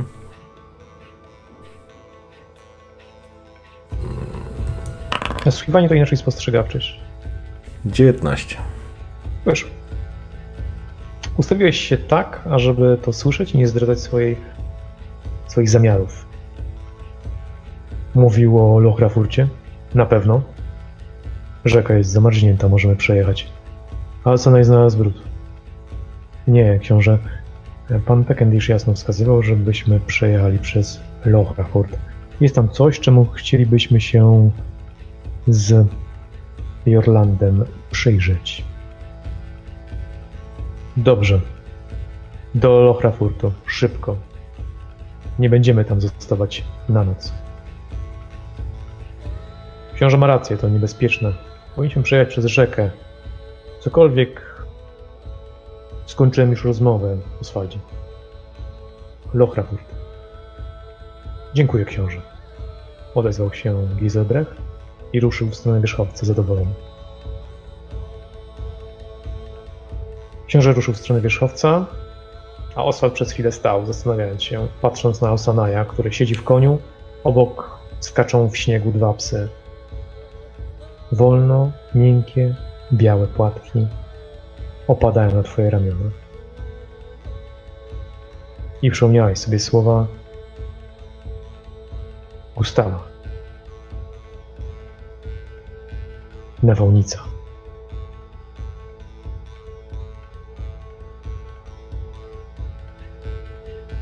Koń! Odezwał się Oswald, kierując się do wierzchowca. Oż kurwa. Głośno słychać było głos kiełbasy, który ledwo co rozmasował pośladki. No i znowu się zaczyna, odzywa się Nergisz. Ciekawie. No nie, Słyszałeś ten dowcip? Koń.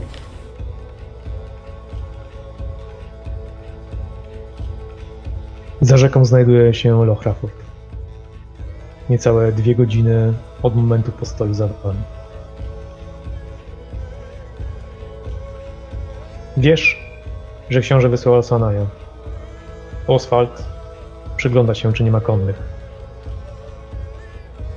Zrozumiałeś po rozmowie między Nergiszem a Wurstem, Schmidtem a Boltim, że ta droga musi być patrolowana. To jedyna droga główna prowadząca do Talabej. Pod zamkiem zostawiliście żołnierzy.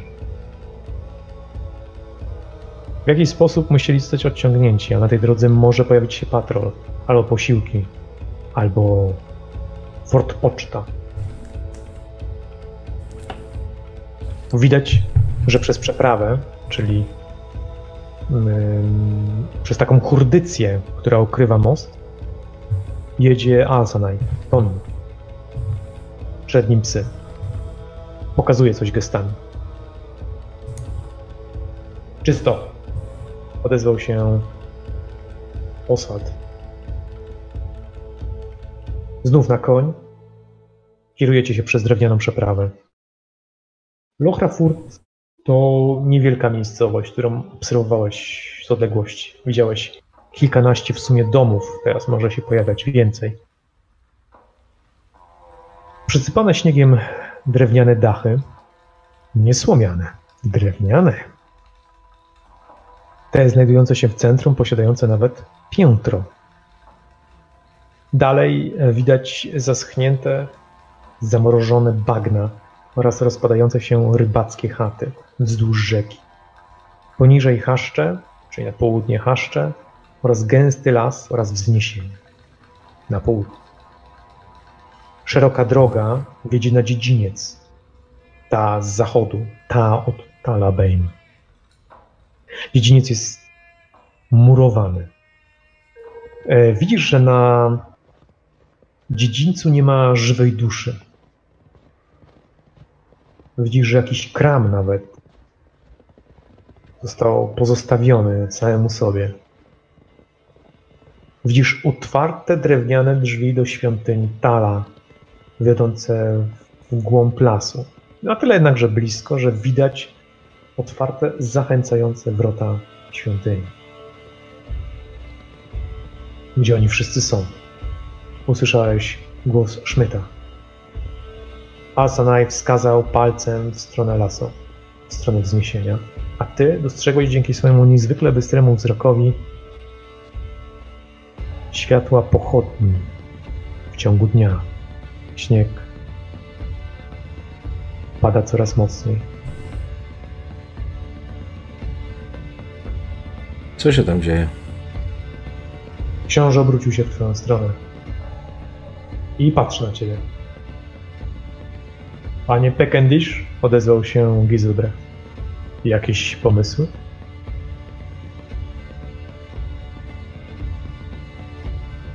Alcona nic nie mówi, nie odzywa się, tylko pokazuje palcem. Stój! Wiesz, krasnoluda i widzisz przejeżdżającego Halflingera i krasnoluda, który nie panuje nad wierzchowcem. E, no dobrze, rozumiem, że nie ma żadnych mieszkańców. Wszyscy Nie gdzieś tam. widać w oknach mieszkańców, nie widać na, na, na placu mieszkańców.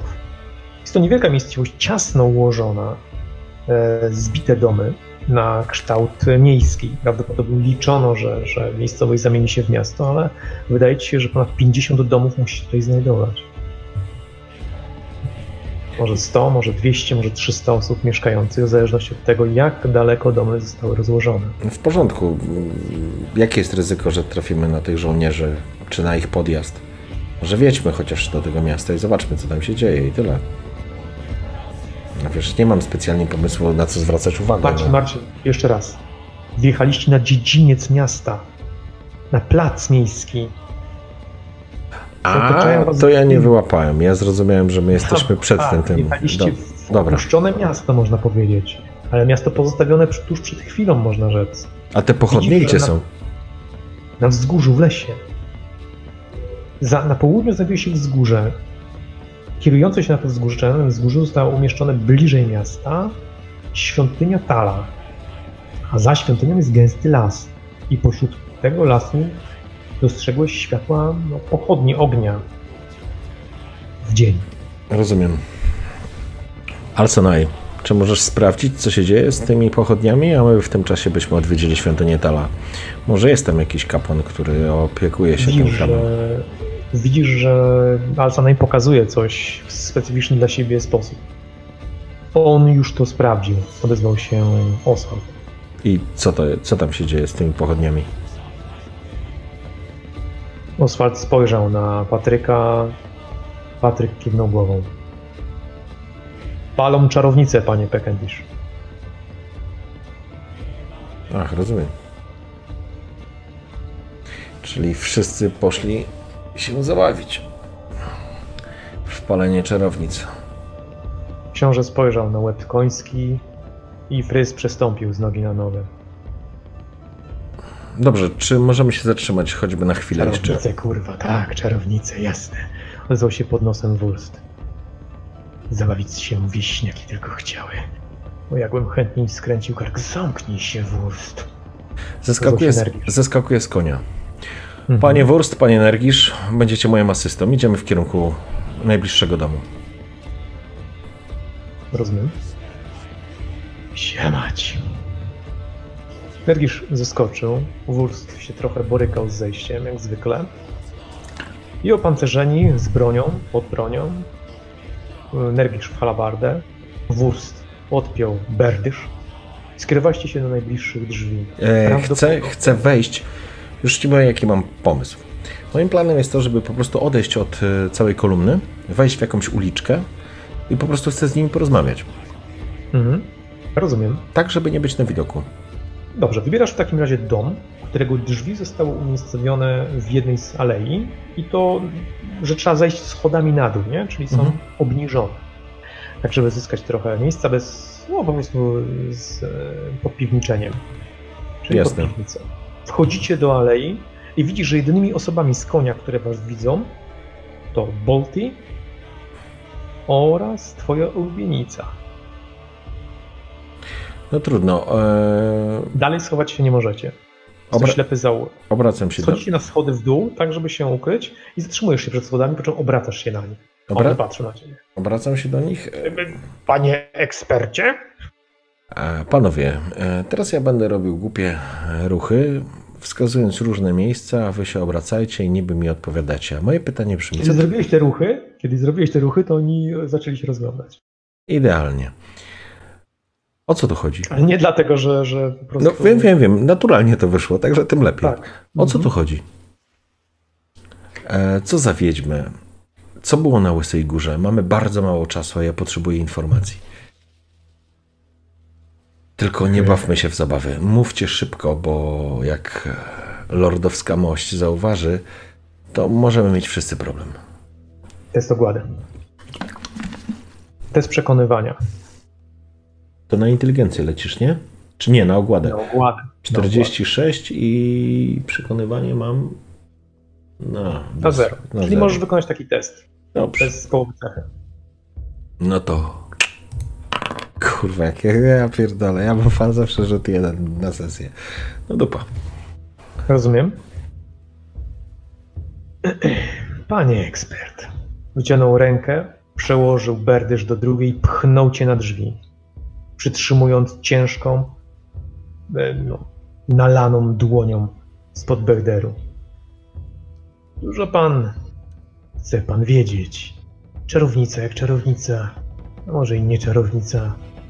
Pewnie biedne dziewczę nawet nie wie o czym mówią. Roi się od takich popieprzeńców, co noszą długie spiczaste kapelusze i zaglądają do każdej studni szukając chochlika. A co żeś pan myślał? W jakim pan świecie żeś się urodził? Przestań. To ekspert. Zostaw go, jeszcze się pan pobrudzisz i wyciera w ciebie, brudną rękę po prostu. Twój płaszcz. To co, skończyliśmy?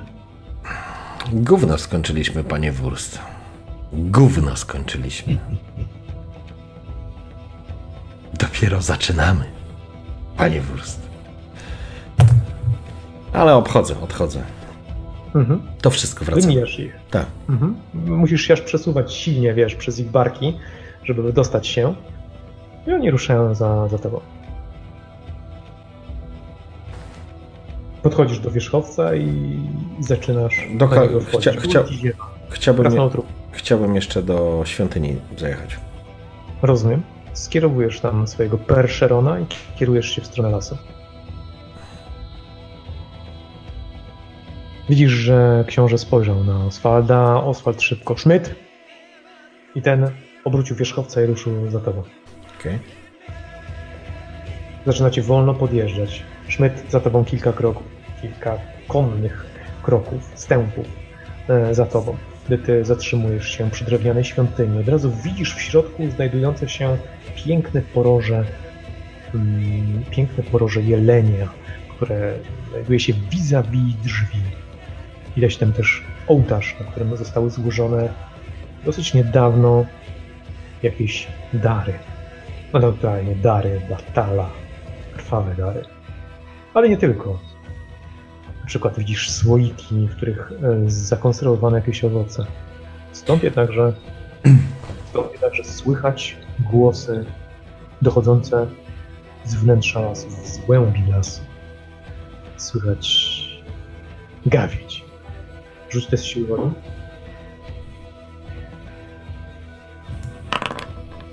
Coraz lepiej. W jednej A. chwili zaczęły przypominać się tobie wydarzenia z przeszłości. Ty miałeś zaledwie kilkanaście lat. To nie, nie było tak dawno temu. Przecie.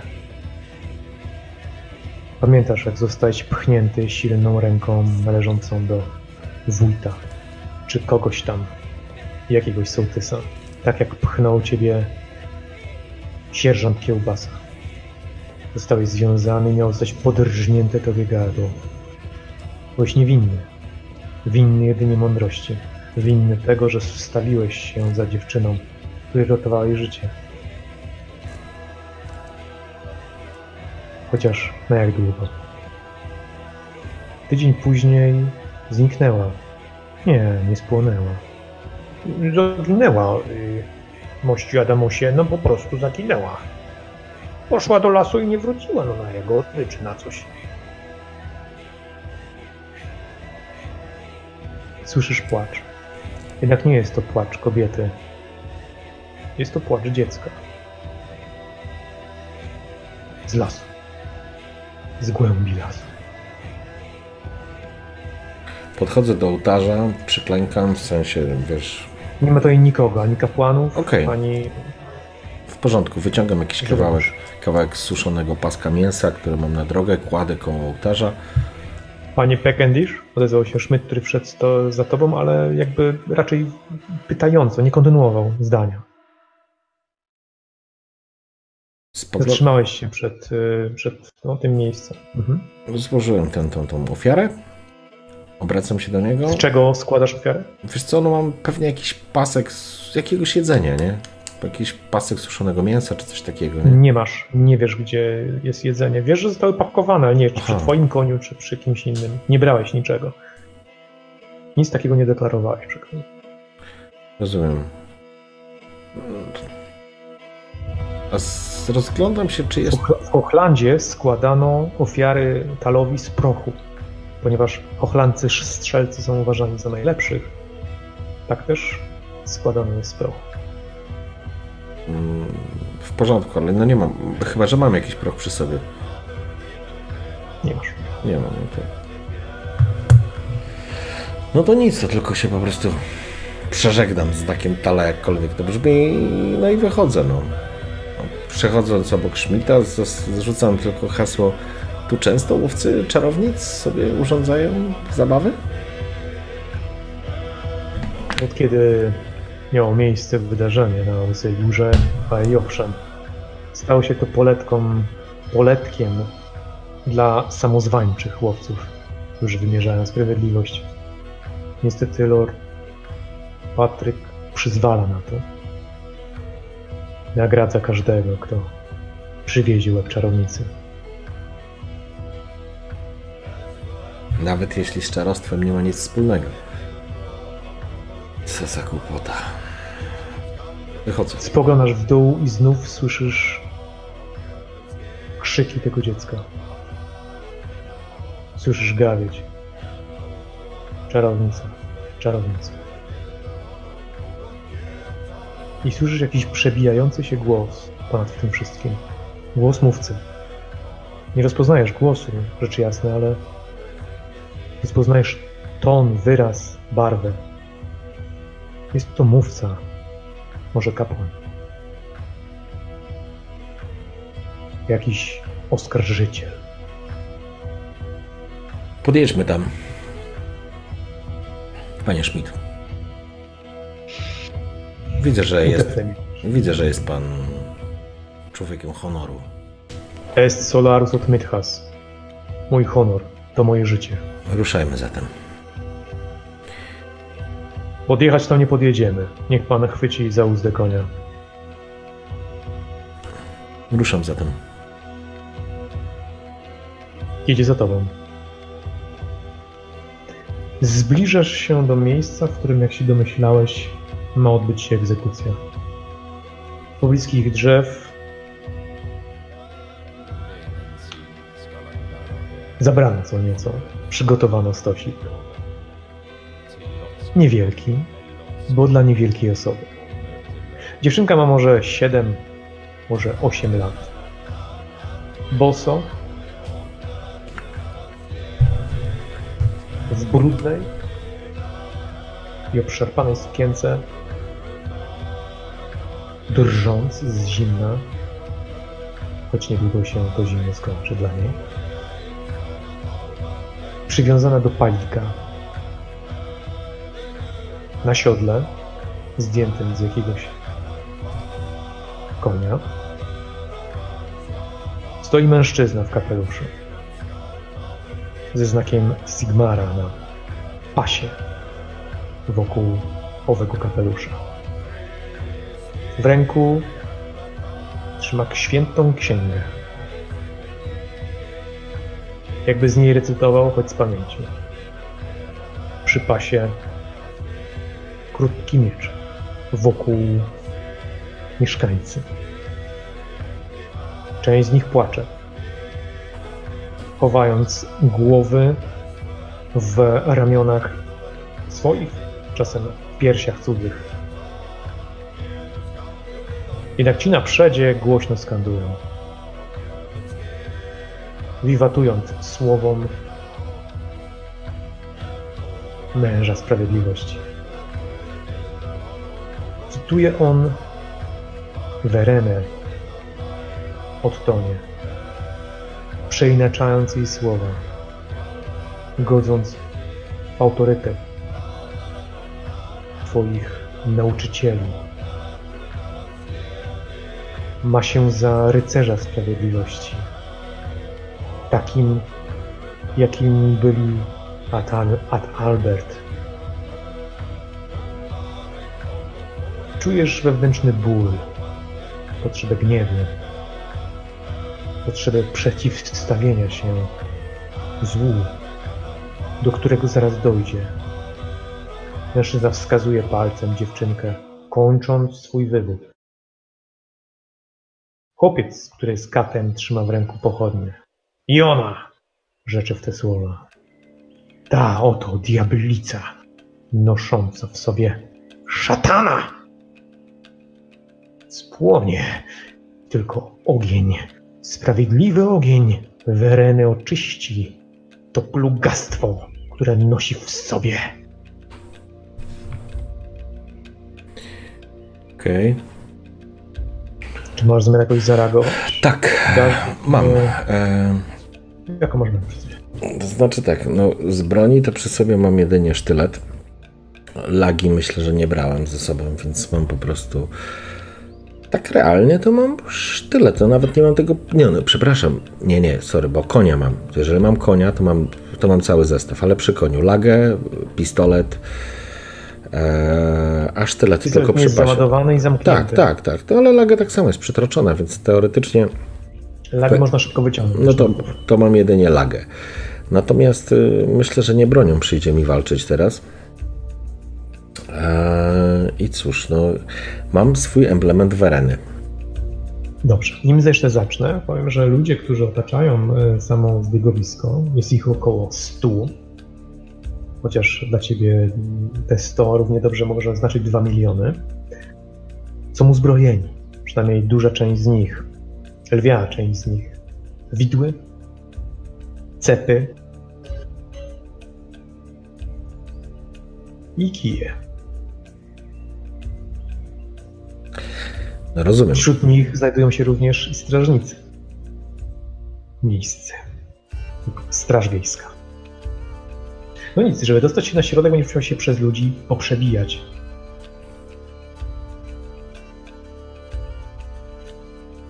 Przecisnąć się, jeżeli nie, że konno lancą. Nie, no oczywiście. Tak się szybko zastanawiam. Eee,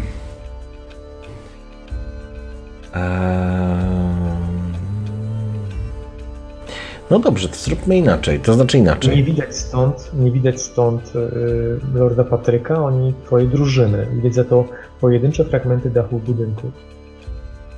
Jest to w jakiejś odległości 100, może 120 metrów od... Na wysoko, troszeczkę wyżej, nie? Ale wszystko jest oczywiście zalesione gęstym lasem iglastym.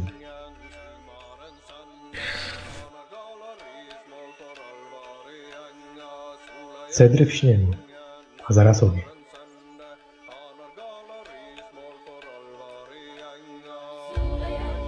Możesz stąd odjechać po prostu.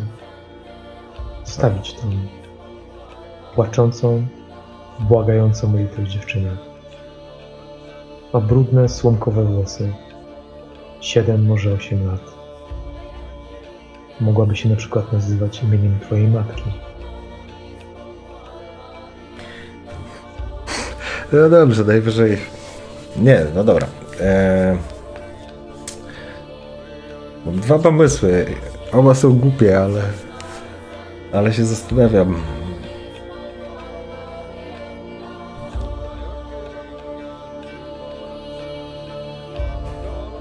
No dobrze. Wyciągam ten, wyciągam symbol Wreny, tak żeby był widoczny. Symbol Verena? Skąd ty masz symbol Mam, no przecież jako akolitę mam symbol Wereny jeszcze z, klasztoru. Tak, a potem trafiłeś do więzienia, do wysokiej wieży. Ale rzeczy odzyskałem. Nie. Nie mam Miałeś se... 30 minut, żeby się przygotować do wyjścia i żaden z, żadna z tych rzeczy nie przypominam sobie, żeby należała do... do... Nie mam żadnego symbolu Wereny.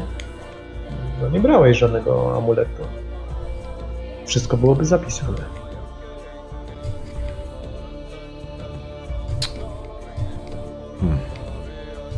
To sprawa się skomplikowała. Nie Dużo, dziwię się. dużo bardziej. Dobra. Myślę, że czegoś takiego nie przewidziałeś w swoim planie. Wiesz co robię?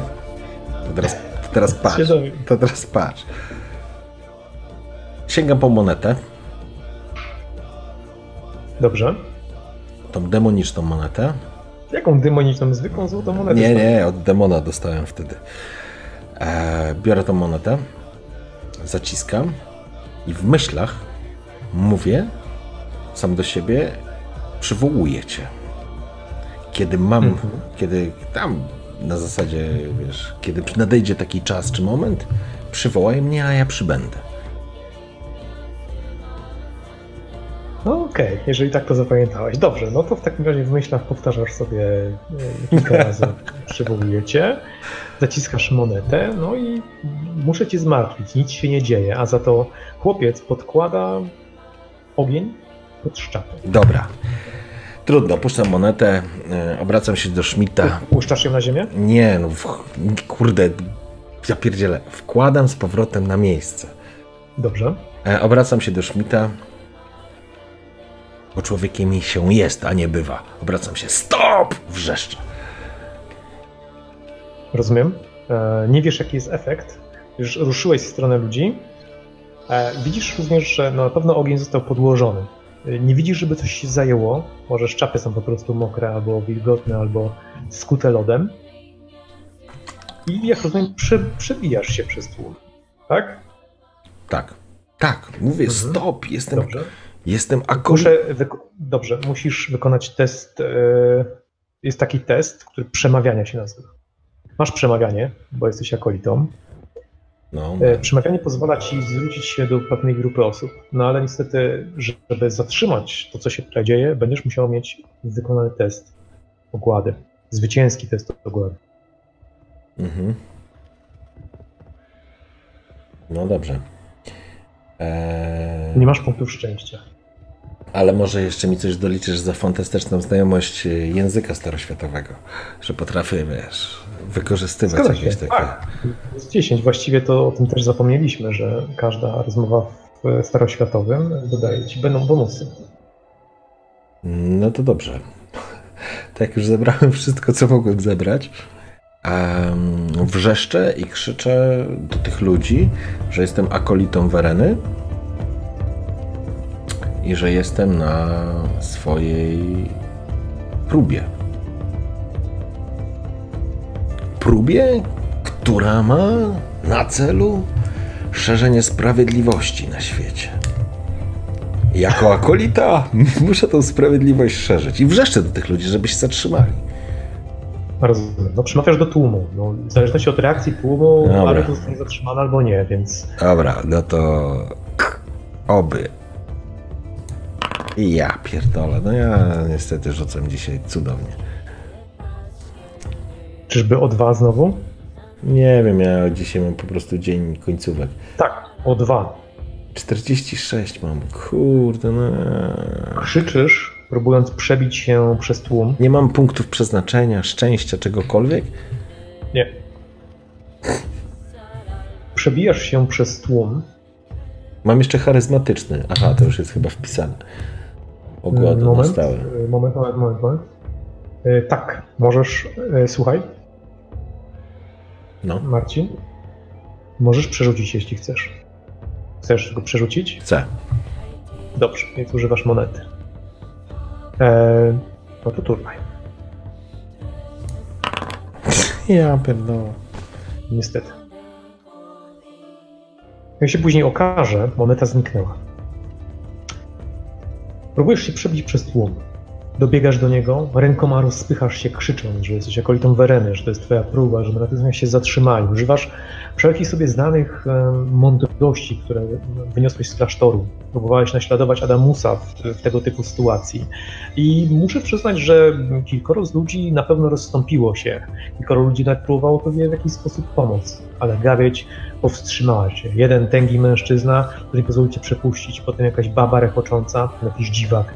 Próbowałeś się przebić i nim dotarłeś na środek, e, i nim dotarłeś na środek, ogień zaczął się poruszyć pod drewnem. Dziewczynka krzyczy w niebogłosy, ale wciąż ogień do niej nie dochodzi. Samozwańczy lub prawdziwy łowca krzyczy tak, tak, sprawiedliwości stanie się zadość. Czy udało mi się do niego dojść? Albo tak, żeby. Dobiegłeś na środek, tak, za tobą. On jest na jakimś podwyższeniu, czy nie? Na, na siodle stoi. Dobrze. Na czym? Na siodle. A, na siodle. Dobrze, w porządku. Zdjął siodło z konia jakiegoś. Dobra, rozumiem. Wskakuję więc tam na środek i wskazuję na niego palcem. Ty! I wy, obracam się do tych ludzi, nie? Łamiecie święte zasady Wereny, łamiecie jej przykazania. Kimże jesteś, żeby używać mojej imienia mojej bogini nadaremno? Patrzę na tego, mam nadzieję, samozwańczego. Mhm, porozumiem. E, wiesz, łowcę czarownic. Przeinaczyłeś święte wiersy sprawiedliwości i prawdy po to, żeby zadać kłam temu, co się dzieje na tej ziemi. Tak być nie może. No dobra. Obracam się do ludzi. Przekleństwo i wszelkie tam plagi na was zostaną zesłane. Podli niewdzięcznicy. Mało wam było, wskazuje. Jam jest Otto. A ogień coraz bardziej podchodzi w stronę, w stronę dziecka. Dobra, roz, Przeciwnik- rozumiem, rozumiem. Próbuję, żeby w ogóle najpierw mnie od razu nie zaszlachtowali, jak zacznę coś robić. Może chociaż odrobinę im się w głowach coś e, otworzy, klapka. Odpin, odpinam płaszcz z tego i próbuję zarzucić tak, żeby położyć, zakryć te, wiesz, drewno, Dobrze. które się zaczyna palić. co się wydarzyło podczas twojej mowy.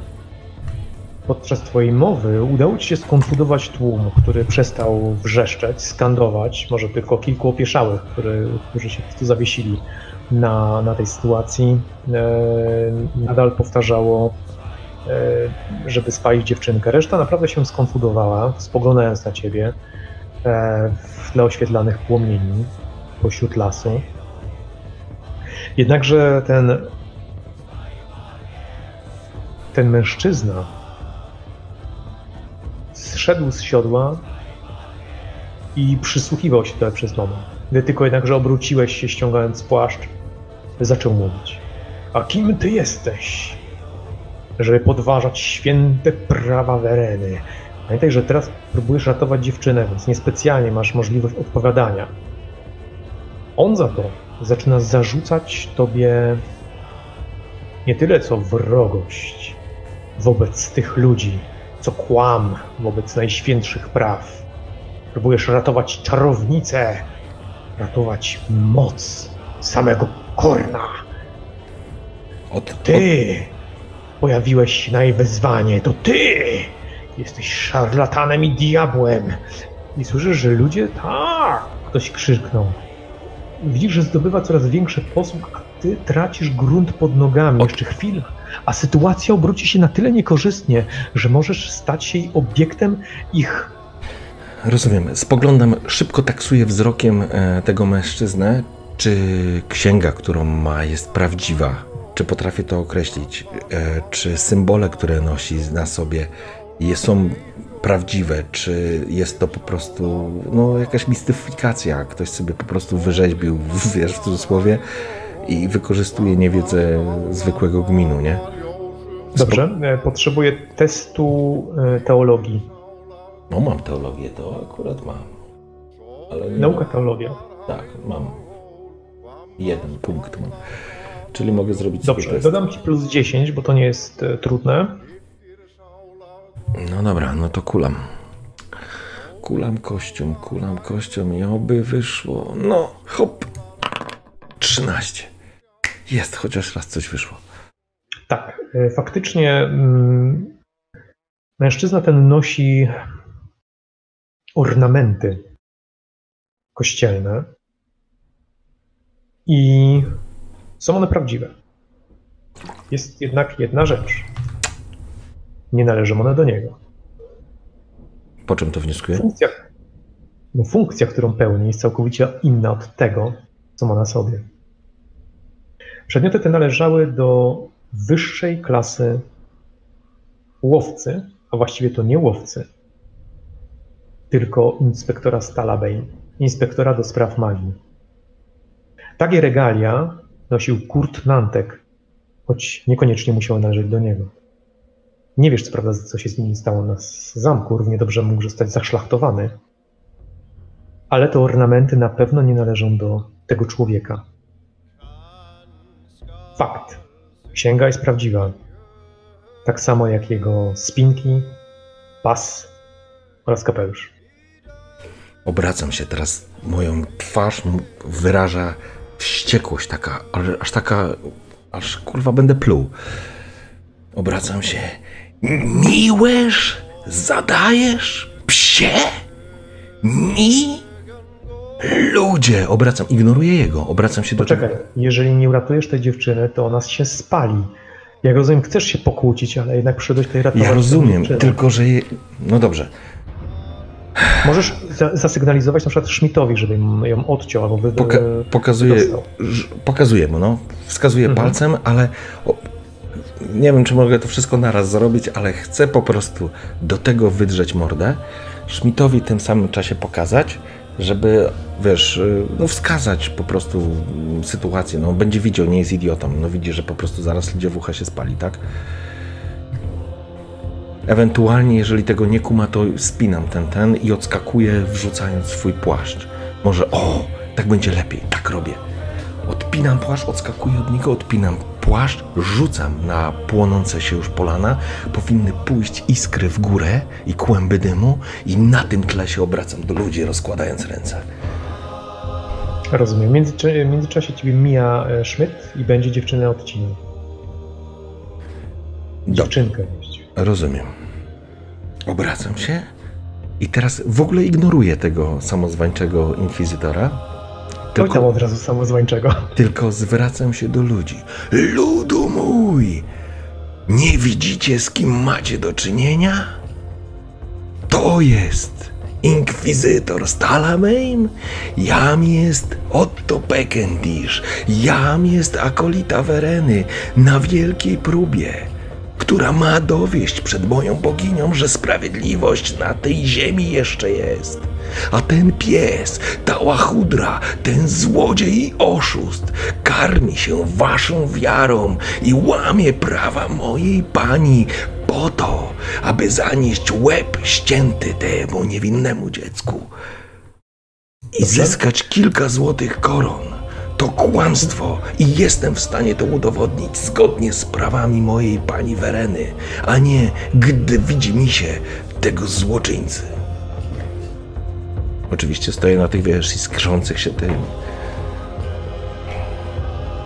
Dobrze. e, pot- Potrzebuję rzutu na ogładę. E, No, ponieważ dosyć ładne miałeś to przemówienie, dodam tobie aż plus 30. O kurde, ja i rzucę 99, zobaczycie. Może tak być. Możesz się przekonać. Dobra, raz, dwa, trzy. To nic nie zrozumieć. 52, no to nie jest źle, mamy 46 wyjściowo.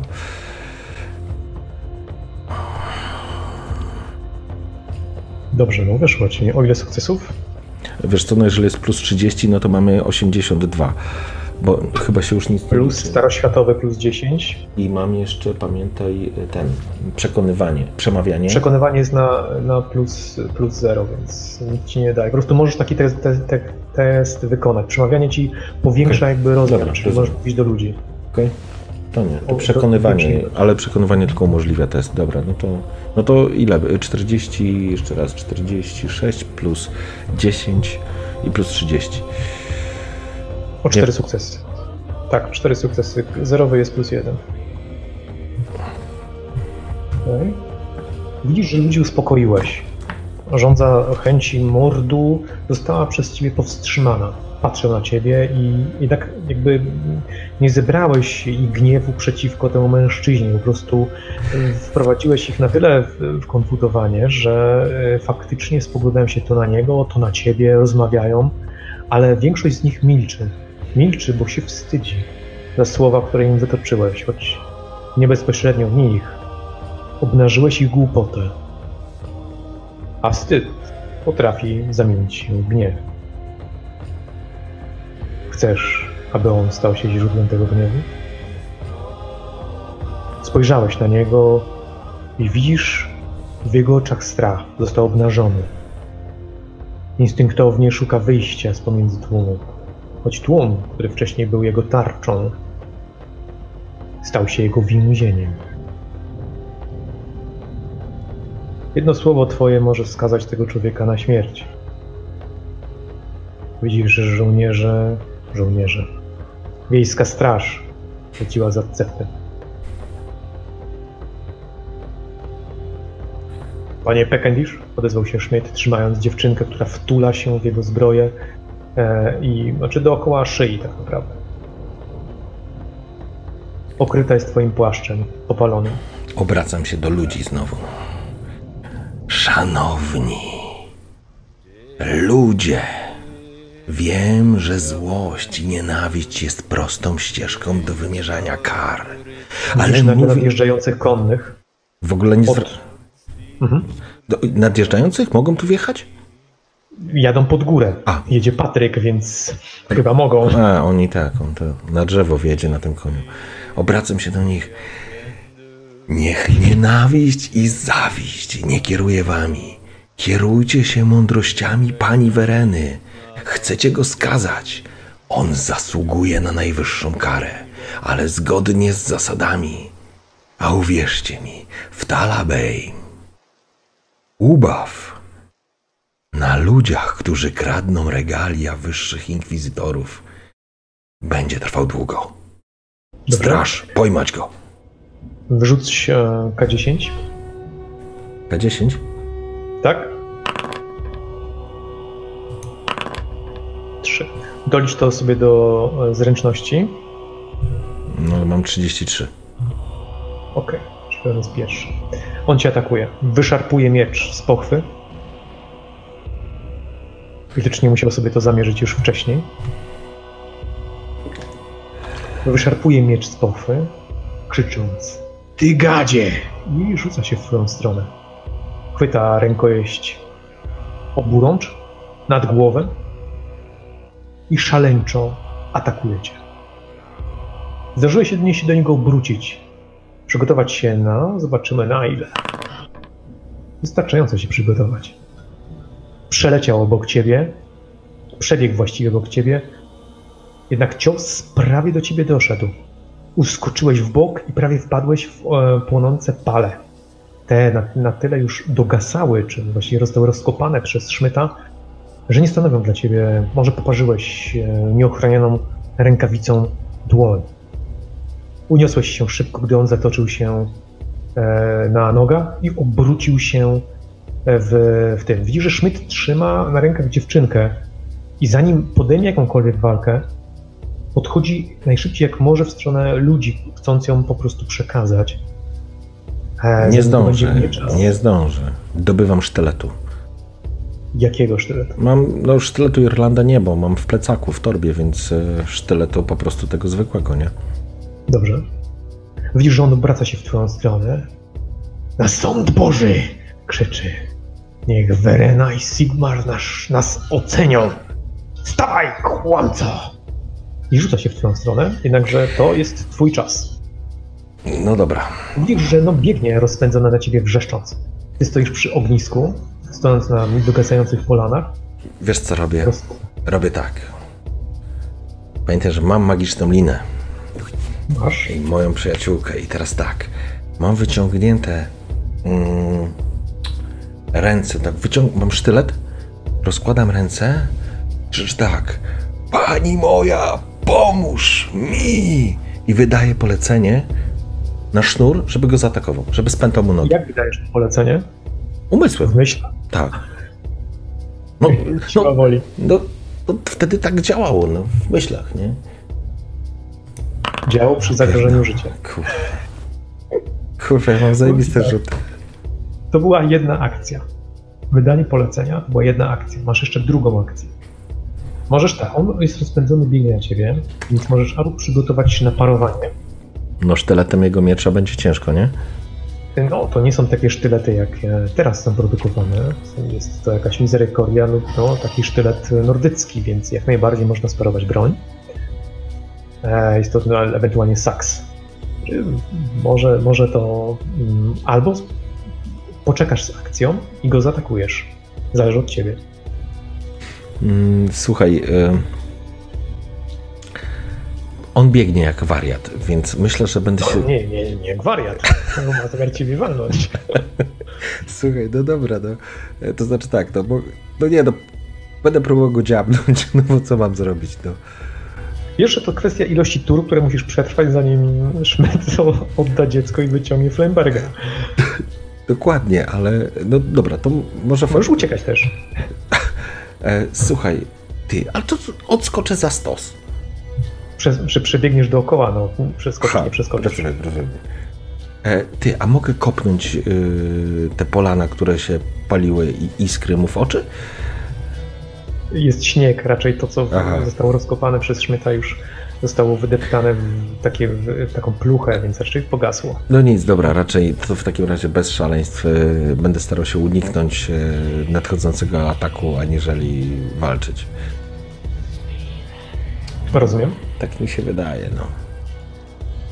Dobrze, więc oddalasz, znaczy pamiętaj, że nie oddalisz się na tyle od niego, żeby on cię nie dogonił, bo jednak tłum tworzy Znaczy- rodzaju areny. Jasne, no to mm, mam okazję go dziabnąć jako pierwszy, więc To możesz wleźć jeszcze na pal, spiąć się na pal. nie, no bo... Nie, dobra. Człowiekiem się jest, a nie bywa. Dobywam mojego sztyletu od Rogera i próbuję w takim razie teraz swojej drugiej akcji go dziabnąć, no. No rozumiem, czyli musisz poczekać jakby z, z tą akcją, jakby spowolnić, bo on będzie atakować. E, więc najpierw będzie jego akcja, dopiero potem twoja. Aha, czyli nie mogę go dziabnąć przed tym, jak on mnie Nie od razu, dziabnąć. nie no, on jest w ruchu. No Musiał dobrze. już dobiec do niego, a a dobiegnięcie jest akcją. To nic, to będę czekał, no, będę unikał jego uderzenia w takim razie, no. Dobrze. Widzisz, że on rozszalały i biegnie. Się, zapłacisz za to! Uuu, niedobrze. E, pozwolę ci wykorzystać parowanie, jeżeli chcesz. No bo nie mam... Którego, mo, mo, znaczy zostawiłeś akcję, więc Mhm. możesz, e, możesz po prostu ją wykorzystać na, na parowanie lub Aha. na atak, ale on cię trafił. No to parować będę, no. Rozumiem? Więc parowanie to test twojej walki wręcz. E, To i tak lepsze niż zręczność, nie? Unik byłby na zręczność, nie? unik byłby na zręczność. Znaczy, ty nie masz uników, więc Aha, no dobra, to naturalne uniki stosujesz, czyli po prostu nie stoisz jak kołek. dobra, okej. Unik to jest specjalna zdolność. Dobra, to, to E, 37 potrzebujesz. A, jeszcze, jeszcze taka rzecz. On jest niżej, ponieważ ten stos jest trochę wyżej, więc masz przewagę wysokości. E, w przypadku przewaga wysokości daje ci na plus 10 do walki wręcz. W tym przypadku daje ci to plus 10 do parowania. E, no, Czy- Aha, czyli mam w sumie 47. e, tak, masz 47. Dobra, no to paruję tego gnoja. E, 47. No i teraz patrzcie, jak zamknę oczy. Otwieram. 44. Udało ci. Wyparowujesz cały jego atak. Miecz unosi się na twoim ostrzu, unosisz sam sztylet. Miecz został zaklinowany przez, e, przez rękojeść, nie przez rękojeść, przez jelec samego sztyletu. Widzisz jego pijanę na ustach, którą wytoczył, gniew w oczach oraz strach. Strach przed tym, że, że został odkryty, że, że ty jesteś źródłem, że jeżeli cię zabije, choć mylnie sądzi, że uratuje się, że znów ich omota, znów ich oczaruje. Teraz yy, dobiegł do ciebie teraz twoja akcja. Wykorzystałeś jakby tą, którą zostawiłeś sobie, więc nie możesz zaatakować jej z tego, z tego ruchu. Czyli miałbyś dwa ataki jakby z tego ostatniego, którego zostawiłeś i ponownie z twojej akcji. Jednak nadal jest... Wracamy do twojej akcji, Czy- czy, znaczy do twojej rundy. Czy teraz broń jest sklinowana i nie mogę z niej... jest sklinowana do góry, ale możesz nadal odjąć ostrze, jest szybkie. Okej. Zanim miecz upadnie, możesz dźgnąć. No to tak się stanie. Wyciągam... Robisz krok do tyłu, zapierasz się o polano, wyciągasz ostrze i próbujesz go dźgnąć. Tak, tak jak mówisz. Mam przewagę wysokości, to coś daje? E, tak, dostajesz plus 10. No cudownie, no to będzie... Nadal dostajesz plus 10. Dobrze, 47 i znowu... Kur...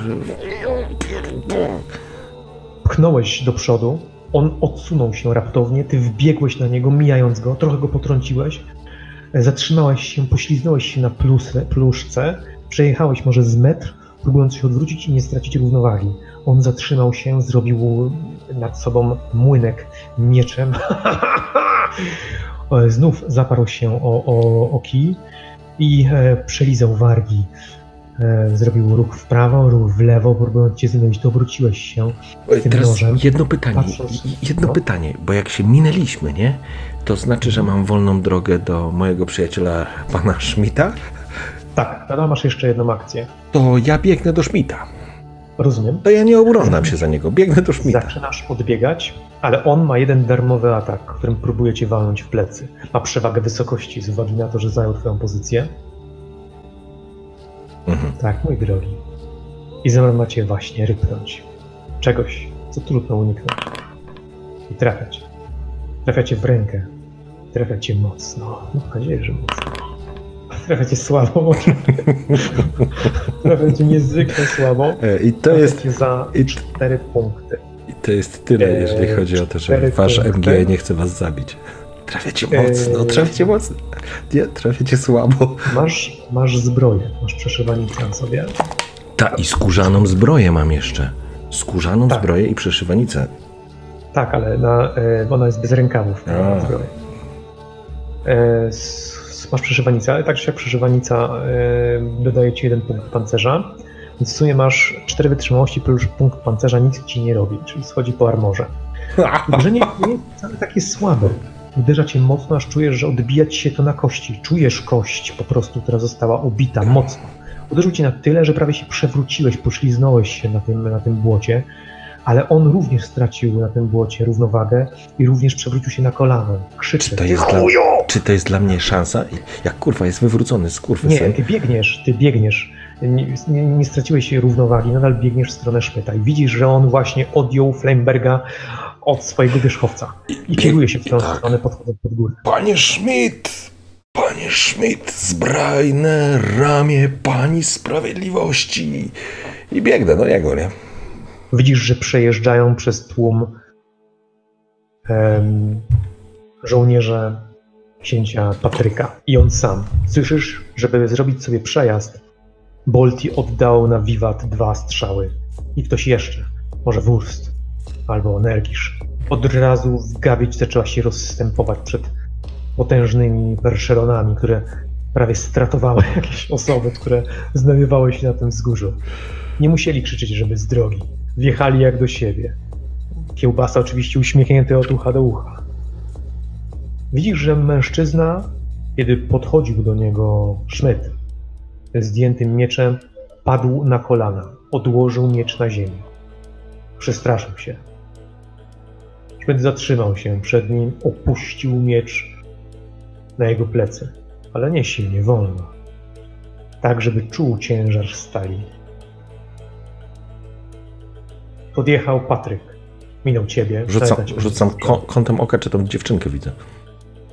Tak, jeżeli chcesz. Y, A właśnie, potrzebuję testu y, spostrzegawczości. Mogła zniknąć w tłumie rozbiegającym się. No kurde. Teraz w końcu kurwa się trafiło. Okej, dobra. E, widzisz ją doskonale. Widzisz, że kobieta, starsza kobieta, którą trzyma blisko siebie, zaczęła odsuwać się w stronę lasu, ale możesz ją powstrzymać, jeśli chcesz. Tylko musisz się w jej stronę rzucić. Dobra, biegnę tam. Dobrze. W takim razie dobiegasz, nie widząc, co się dzieje w, przy y, dogasającym e, ognisku.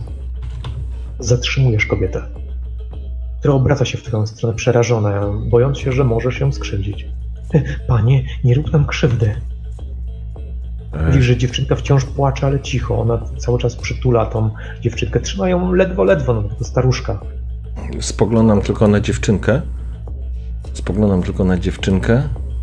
Chwytasz ją za włosy albo za Nie, nie, no. Ona jest przytulona do starszej kobiety. Ale patrzę na to, czy ona się boi tej kobiety, czy jest przytulona tak właśnie, wiesz. Że co chodzi? Próbuję ocenić, Boi czy... się i płacze. E, Chciałbym jednakże, żebyś wykonał znowu też spostrzegawczości. Jeszcze jeden. Już rzucam. No, Wyszedł. Dziewczynka ma dziwny znamię na twarzy. Co to za znamie? Nie wiesz, ale wygląda niepokojąco. Nie wygląda, jakby było naturalne. To nie jest myszka. E, podchodzę bliżej tej, tej e, kobiety. Chcesz wiedzieć, co to jest? Tak. Chcesz to zbadać? Chcę wiedzieć, co to jest. Więc musisz, musisz wziąć, prze- przejąć dziewczynkę. Daj mi ją. Podchodzę do tej kobiety. Daj mi ją natychmiast. Bez słowa oddaję ci dziecko. Proszę, nie rób jej krzywdy. Uratowałem ją Przecież raz, jej broniłeś. uratuję kolejny. Spoglądam. Dobrze. Stawiasz ją przed sobą.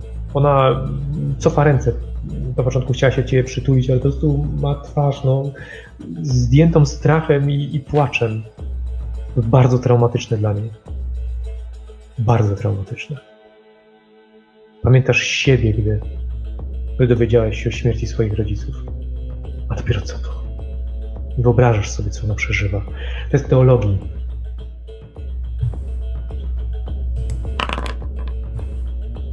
No, inteligencję mam wysoką, Wyszedł. więc jest git. Tak, 50 inteligencji mam.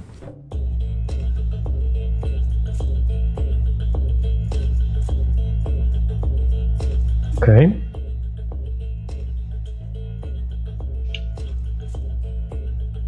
To znamie przypomina niezwykle twoje znamie.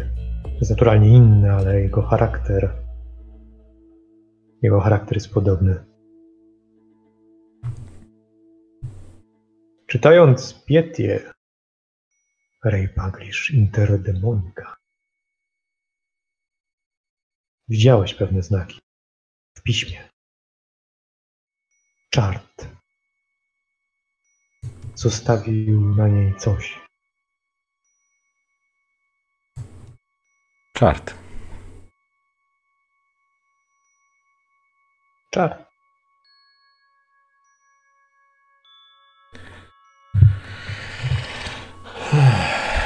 Może ktoś zrobił jej bardzo głupi dowcip.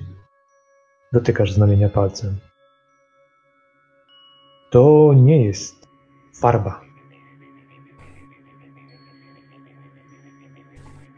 Kimkolwiek jest ten człowiek, którego właśnie Lord Patrick skazuje na śmierć, Nie pomylił się. nie pomylił się. Dziecko płacze. Łka. To, to nie jest płacz, to jest szloch. Ona czuje instynktownie, że w twoich dłoniach jest coś więcej niż, niż miłość, niż bezpieczeństwo. Ty ją oglądasz tak, jak i on ją oglądał. A dramat może zaraz się powtórzyć. I ten znak, znak na mapie wykonany przez Trygę.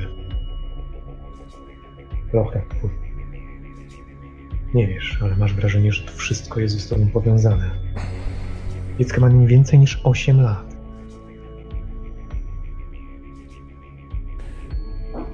O Boże.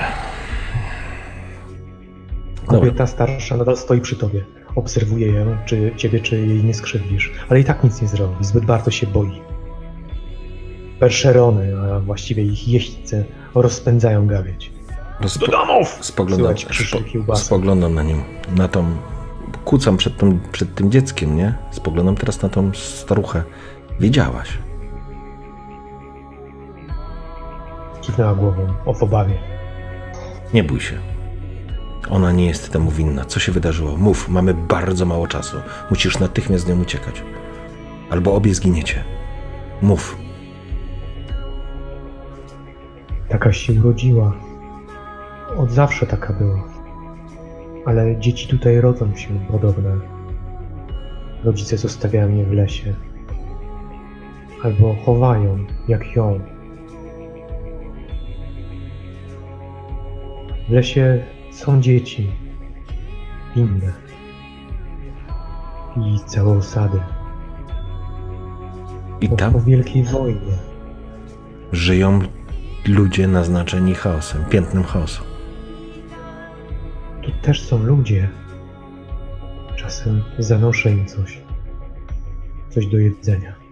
Tak jak tej zimy, bo ta jest sroga.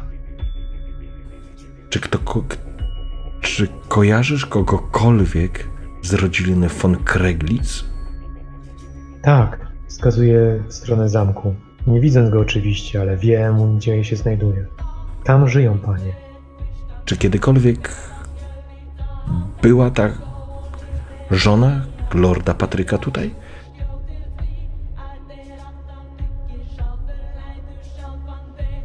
Kojarzysz? Mamy mało czasu. Księżna Tryga. Tak, była.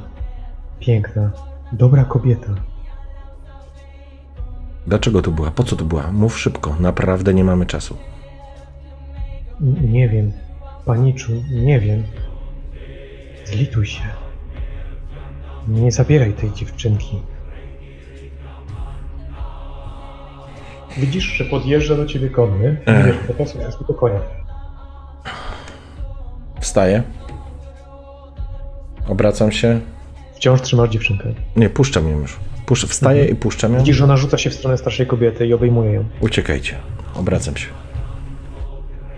Na koniu siedzi Giselbrecht. Jak jeździc apokalipsy, w czarnym stroju, Mhm. w kapturze. Panie Beckendish, Panie Giselbrecht. Łapię się za rękę. co to wszystko ma znaczyć? Spoglądam na niego. Siedzi na tym. Nie! Książę, nie! Błagam! Słychać głos należący do wcześniej łowcy. Książę musiał zsiąść. Nie widzisz, co się tam dzieje, bo zasłania to koń Giselbrechta, jak i on sam. Panie, Ale Giz... musi się tam coś nieciekawego. Panie Giselbrecht. Człowiekiem się jest. Nie bywa. Możemy stąd ruszać. Życie się kiedyś kończy. Dla wszystkich, panie Beckendish. Panie Giselbrecht, jeżeli pan próbujesz mnie straszyć, to trochę za późno. Jestem o jeden most za daleko, że się tak wyrażę. I najbardziej przerażające jest to, że podły spoglądam na niego bezduszny, bezludzki, bez emocji, demonolog. Ma więcej człowieczeństwa niż wy, kurwa, mać wszyscy razem. Ruszam.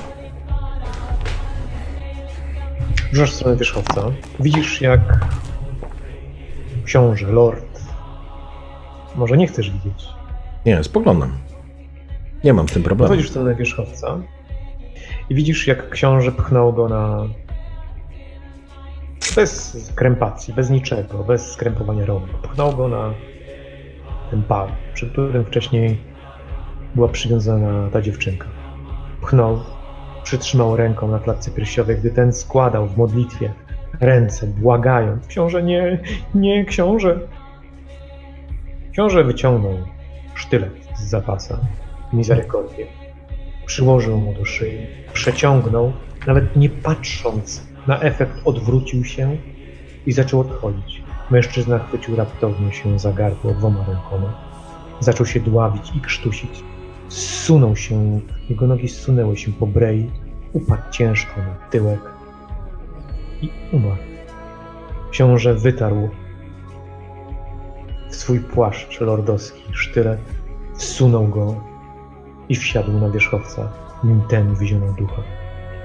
Nie spoglądając na niego, zaczął kierować się w dół zbocza. Przechodzę obok pana Schmidta.